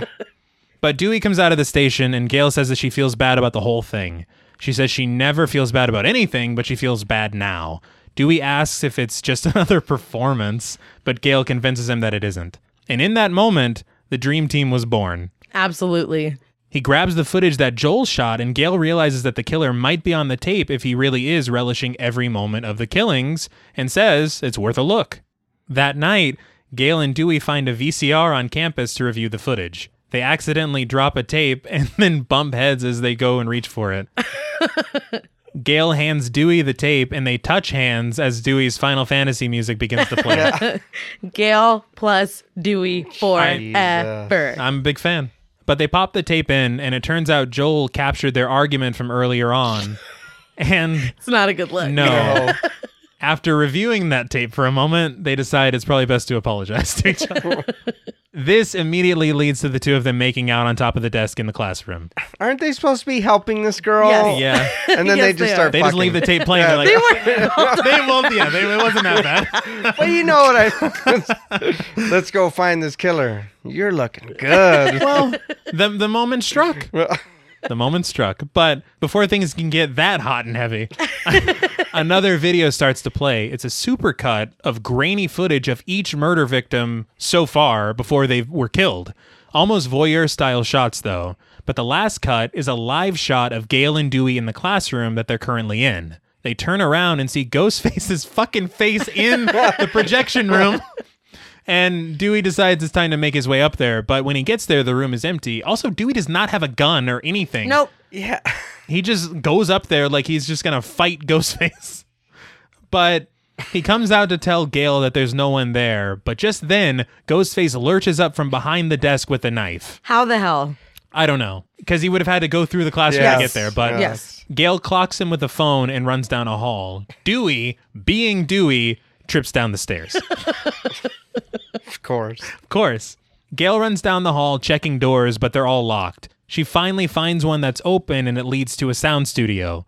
What follows here is one of the coolest scenes in the film that I remember being a lot longer than it actually is. It's not that long. No, it's it's it is cool though. But I do want to point out that Gail got so scared by Ghostface that it put the lipstick back on her face Yes. because just moments before it was didn't- uh, gone I from the know. makeout session. But you know, whatever. Well, I don't know. but Gale and Ghostface play a like cat and mouse game among these acoustic panels, and the cinematography is really neat, and they're both weaving in and out, Gale hiding and Ghostface seeking. She eventually makes her way out into another room, and Dewey makes his way in. He can see her through the glass, but it's soundproof. This is when Ghostface rushes to Dewey, stabbing him in the back several times. He kills Dewey. I mean, Let me, let's be real let's here. just Yeah. say that. And Dewey steps on some pizza. Thank you. that He's looks like, like, What a is sheet that? of glue. What does Yeah. that have to do with anything? Why did he have to step on the pizza? I- and, And he why was did they like, have to "Aw, show it? Yeah. I don't know. There's a lot of I don't know. But Dewey eventually screams into a microphone, getting her attention. She turns to him and sees him getting attacked even more, blood pouring out of his mouth Yes. against the glass. So Yes. he's dead. And Dewey is dead. Yes. She screams silently. After dispatching Dewey, Ghostface tries to break into the room that Gale is in, but gives up and hightails it out of there, as Gale just cowers on the floor. In the next scene, the officers are getting Sydney and Hallie out of Dodge, but before they get into the car, they bump into Derek. Sydney looks at Derek like when you see somebody you know at the grocery store and you don't want to talk to them. like she's like, oh, Well, fuck. she's like, I fucking told you, Yeah. dude. and why aren't the detectives like, back off? Yeah. They're the worst whole- detectives. they yeah. suck, dude. but he tells Sydney that he'll still be there when this is all over and they kiss. Sydney gets into the car with Hallie and the officers and they drive away. Behind Derek, we see someone in a robe like costume flitting from tree to tree.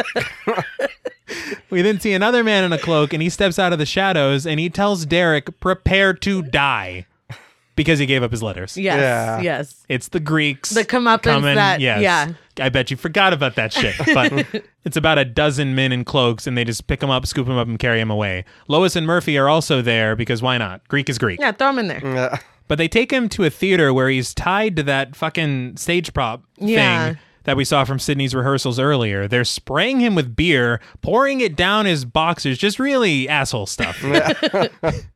But they ask him who he loves, and he says Sydney, and I guess he was supposed to say his Greek brothers or some shit. Yeah. Greek life confuses the shit out of me, too, if I'm honest. He's like, no, Sydney. Right. Yeah, he said he does. He said, "No, I said Sydney." but back with Sydney and company, the officers hit a red light, and she looks out the window. Hallie asks them where they're going, and one of the detectives is like, "Well, if we tell you, we'll have to kill you." Not The- appropriate. No, She's literally running for her life right now. Sydney's like, "That is not funny." Yeah. It's, but it's not. But the other officer says, "Don't ask, don't tell." Offensive. no, Mm. he says, don't ask, don't tell. Yeah, That's, that is true. 'cause he gets his shit. Which it is offensive. So, like, I don't feel this is the only characterization we've gotten from these cops, and they're both dicks. Like, Yeah. so Well, fine. They are detectives, aren't they? but Ghostface leaps up, breaks the window, and stabs the driver in the throat as the girls scream. The other detective tries to bail out, but Ghostface kicks him in the face and then just beats his entire ass. Ghostface then climbs into the car and pushes the driver out. The other detective pulls his gun, and Ghostface obviously just runs him over. He's in the car. Yeah, he's like, freeze, motherfucker, like, or I am something. in a It's like, car. literally just shoot him. Just Yes. shoot him. Yeah, I, not one shot fire. No, at just all. shoot him. Well, he's like, Yeah. girls, get down. And he gets hit. It's Yeah. too late.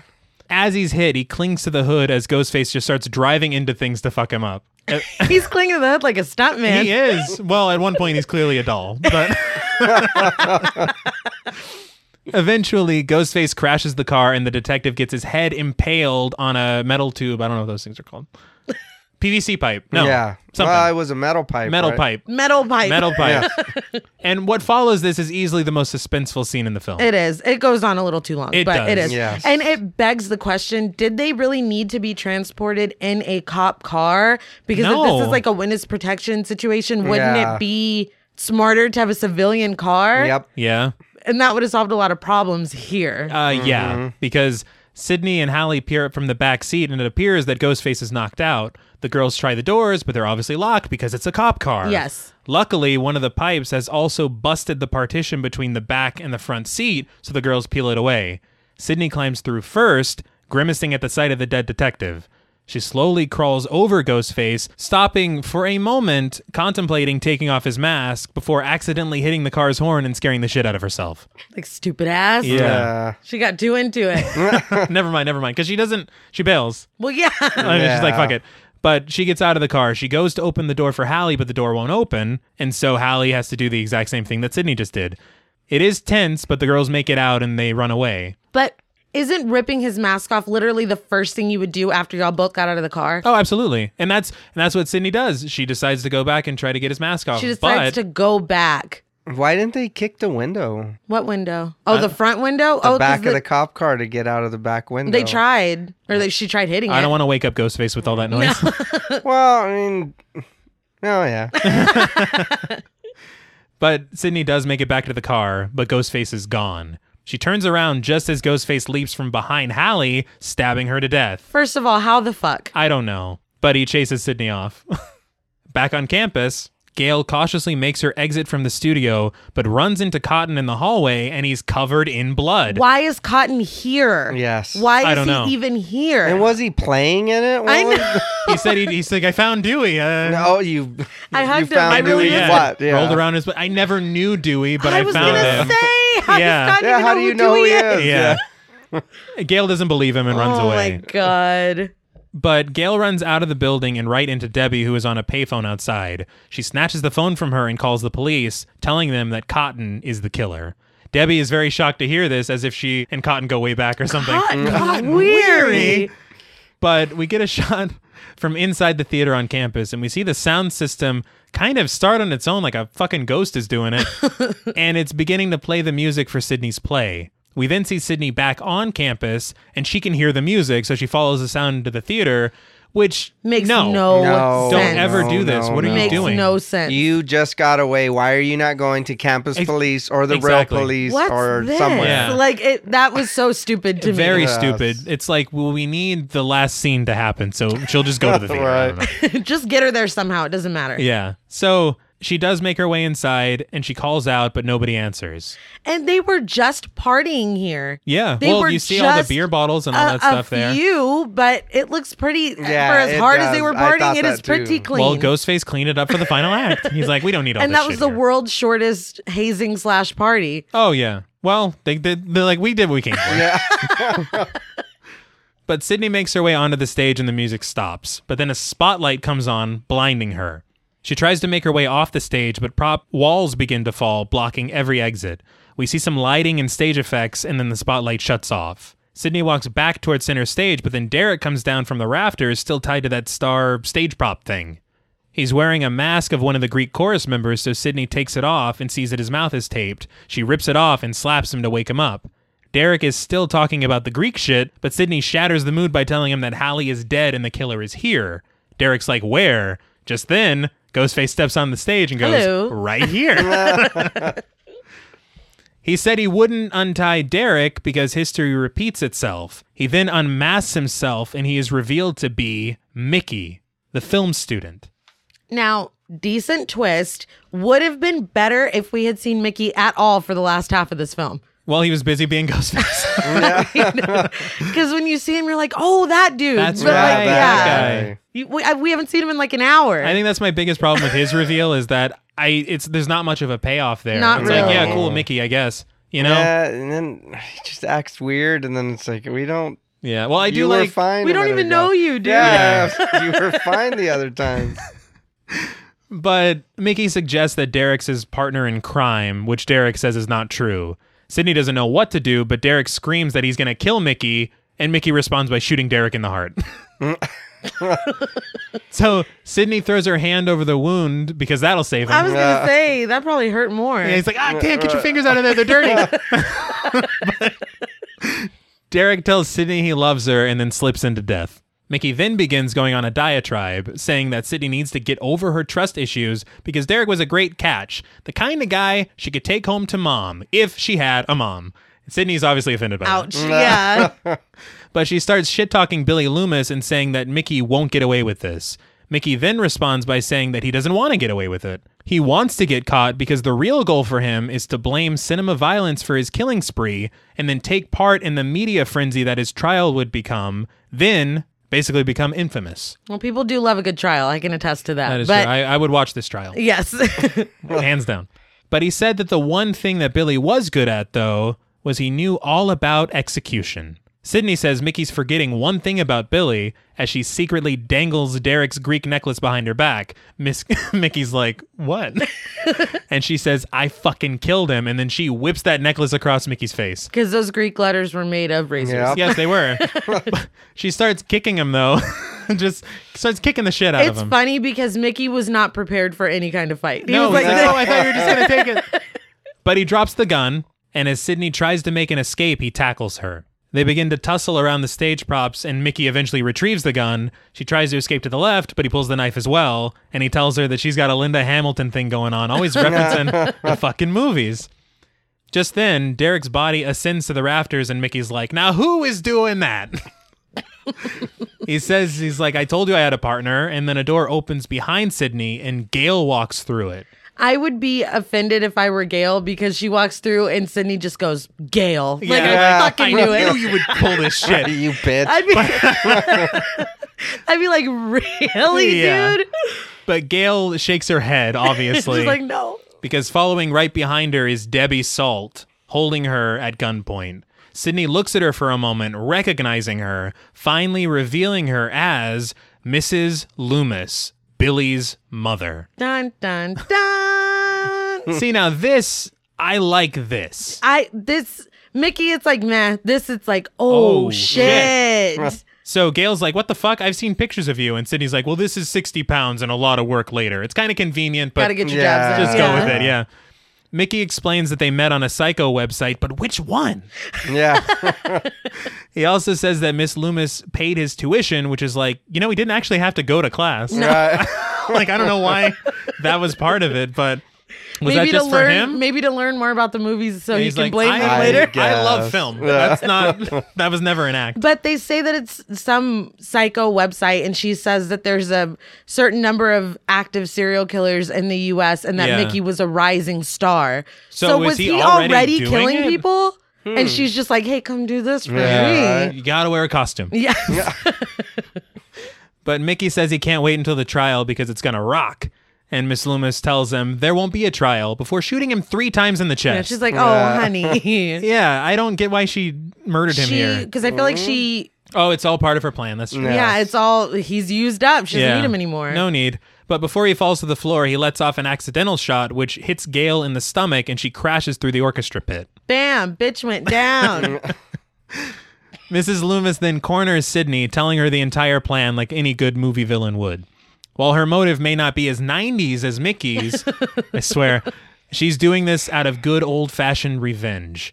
She says everything is traceable back to Mickey, and she says it'll look like Sydney and Mickey got into a scuffle in which Sydney killed Mickey, but not before he got off one good shot at her. She says this as she wipes Mickey's gun clean and throws it away. First of all, Lori Metcalf is a goddamn treasure. Oh, fantastic. Secondly, I love a revenge story. Oh, yeah. I love a good revenge story. And this is really, I mean, what, of course, a mother would want revenge. right. Uh huh. You know, I like, I really like this aspect of it. People online have called it a reverse Yes. Pamela Voorhees. And it's funny because they mentioned Mrs. Voorhees earlier in the movie when they're talking about suspects. Uh huh. Right. And So they it's like- also, the scene from Stab reminds you that his mom's still alive. Oh, that's true. And calling way back to the first time we ever see quote unquote Debbie Salt. Uh huh. Gail is walking, I think, with her cameraman. They're walking up to that press conference thing. And before she starts following her and she's like, Oh, I went to your seminar or whatever, she has this look on her face when she sees Gail that once you know and you look back, it is pretty menacing. Really? And then she comes up and she's like, "Oh, Gilbert, like I love you, blah blah." blah. Yeah. But that first look, like, like, she, "This- yeah, here I go. Like I've been waiting this whole time for this. Well, Sydney tells her that she's just as crazy as her son was, which Miss Loomis does not take very well. Why are you Mm. trash talking Billy I right now? don't know. But she says that Sydney doesn't know what it is to be a mother, but also says that she wouldn't talk shit about Billy because Randy did the same thing and she got a little knife happy. That is when Randy got got. Exactly. She says the real person to blame for all this is Sydney's mother for sleeping with her husband and breaking up her family. Things get really tense, and then Sydney's like, Isn't Mickey supposed to be dead? And Miss Loomis turns around, successfully tricked. yeah. hey, look over there. Yeah. Yeah. And Sydney breaks a fucking bottle over her head and runs backstage. Mrs. Loomis starts to shoot holes through the door, peeking through as Sydney grabs an axe and starts cutting ropes, causing stage lights to crash down on Mrs. Loomis. She flips a bunch of Frankenstein style switches Yes. Oh. Yeah. and also fucks around with the fake wind noise thing for that's what- absolutely no reason. reason. Like- That made me laugh. Mrs. Loomis is like, oh no, the wind. yeah. it's her fucking storm. My only fear, yeah. like so she tried weird. to disorient her. Like I don't know. Sydney's just working She's like, everything. and back there. wind, but Miss Loomis ends up getting buried under a pile of stage stones, which are probably pretty much weightless. Foam. Yeah. Yeah. Um, But Sydney makes her way back onto the stage, and Mrs. Loomis jumps out, and a knife fight ensues. They roll around until Mrs. Loomis clearly has the upper hand. Sydney reaches for one of the guns, but then out of the blue, we hear a gunshot. It's Cotton holding Mickey's gun. He tells them not to fucking move and says he's had a very bad day and wants to know what's going on. Didn't Gail just call the police on him? Why is he just wandering around the, the campus still? Well, the two best men are dead, so. Yeah. we need some action Yeah. hero. Sydney explains everything, and Mrs. Loomis tries to appeal to Cotton's hunger for fame, saying he can be in the spotlight if she kills Sydney. Cotton looks at Sydney for a counteroffer, who finally reluctantly agrees to the Diane Sawyer interview, so Cotton shoots Mrs. Loomis. What if she said no? Yeah. It's like, Yeah, all right, well, well- shit, kill her. I don't give a shit. but he tells Sydney that he would never hurt her and calmly gives Sydney the gun. He says that they should get their story straight for the press statement as Sydney goes over to look at Mrs. Loomis's body. A hand then reaches up and grabs Sydney's. It's Gail. She asks them to help her up, and Sydney's like, Are you all right? And she goes, I've been shot. Of course not. It's like, Are you fucking stupid? But then she goes, it just bounced off my ribs. Yeah, I was yeah, like, like, how do you are- know? you how do pre-med? know that? Yeah. Talking to Derek. huh? Yeah. but they get her out, and the three of them stand over Mrs. Loomis's body. Sydney hands Gail the other gun, and Gail asks if she's dead. Sydney says they always come back. Just then, Mickey jumps up like a madman, only to be mowed down by Gail and Sydney. A very Billy Loomis He moment. did. Yes. He's just flailing his arms. Just Yeah. fuck. And Cotton's like, whoa! but Sydney turns around and shoots Mrs. Loomis in the head, just in case, she says before walking off. Was that legal? Uh, well, the only people that would know would be the two of them. So just don't fucking say anything, and Sydney won't have to. No, just kidding. That morning, though, Gail is being tended to by paramedics, and Joel returns with a camera and microphone, saying he hoped they could get the scoop just like the old days. I'm like, you mean yesterday? Yeah. you were You barely were a temp just this met. morning. yeah, what the, fuck hell are you talking, about? about? But Gail immediately slips back into TV mode, only to snap right out of it when she sees the paramedics taking Dewey out of the building on a gurney. He's somehow alive. I don't know how. Because someone in the background, as they're taking him down the steps, goes, the knife went into some old scar tissue. It saved his life. Oh, how it's convenient. very, it's Oh, wow. super piped in. It saved his life. How Yes. did they know? They don't know Uh, he covered up the holes with pizza. He found on the floor. the pizza glue. yeah, it wasn't blood. That was marinara. But Gail joins him in the ambulance as Dewey's Final Fantasy theme plays one last time. Sydney is then swarmed by media asking her how it feels to be a hero. She tells them to talk to Cotton because he's the hero. So they swarm him. They share a knowing look, and it's honestly such a nice moment. It I is. genuinely love that moment Yeah. between the two of them.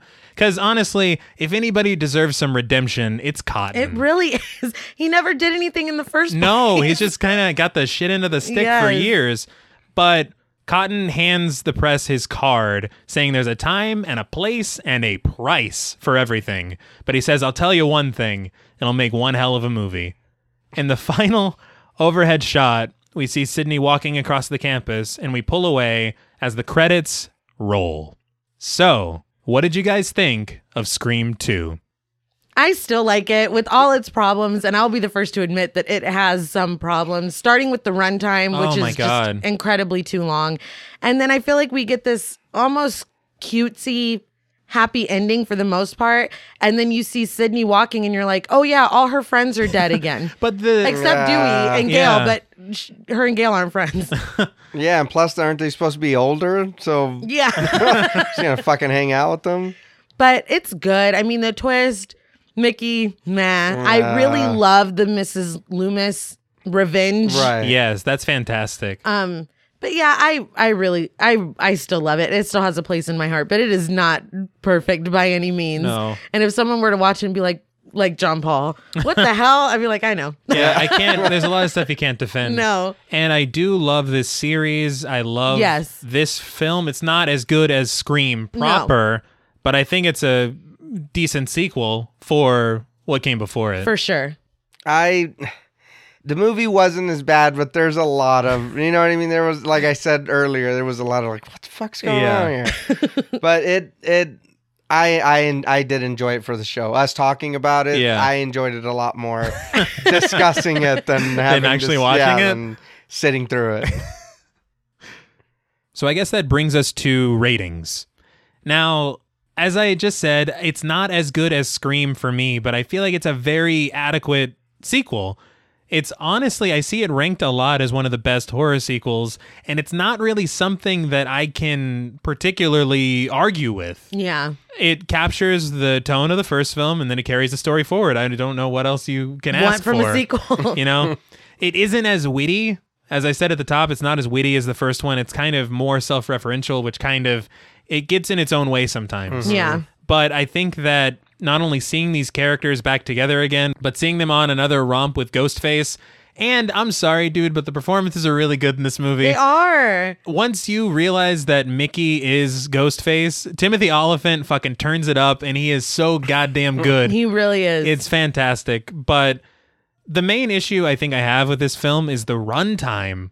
Yes. I don't know that this film needed to be two hours long. It Mm-hmm. No. absolutely didn't. It's crazy because Scream was like an hour 50 something, but it doesn't feel it. It didn't feel that No, way. it This didn't. movie No. No, it didn't. feels two hours. Yes. And you can feel that it doesn't need to be two hours. Yeah, but I mean, to sum it all up, you take the good, you take the bad, you take them both. No, I'm just kidding. My out of ten red herrings, I am going to give Scream Two six out of ten red herrings, and I will now open the floor to you.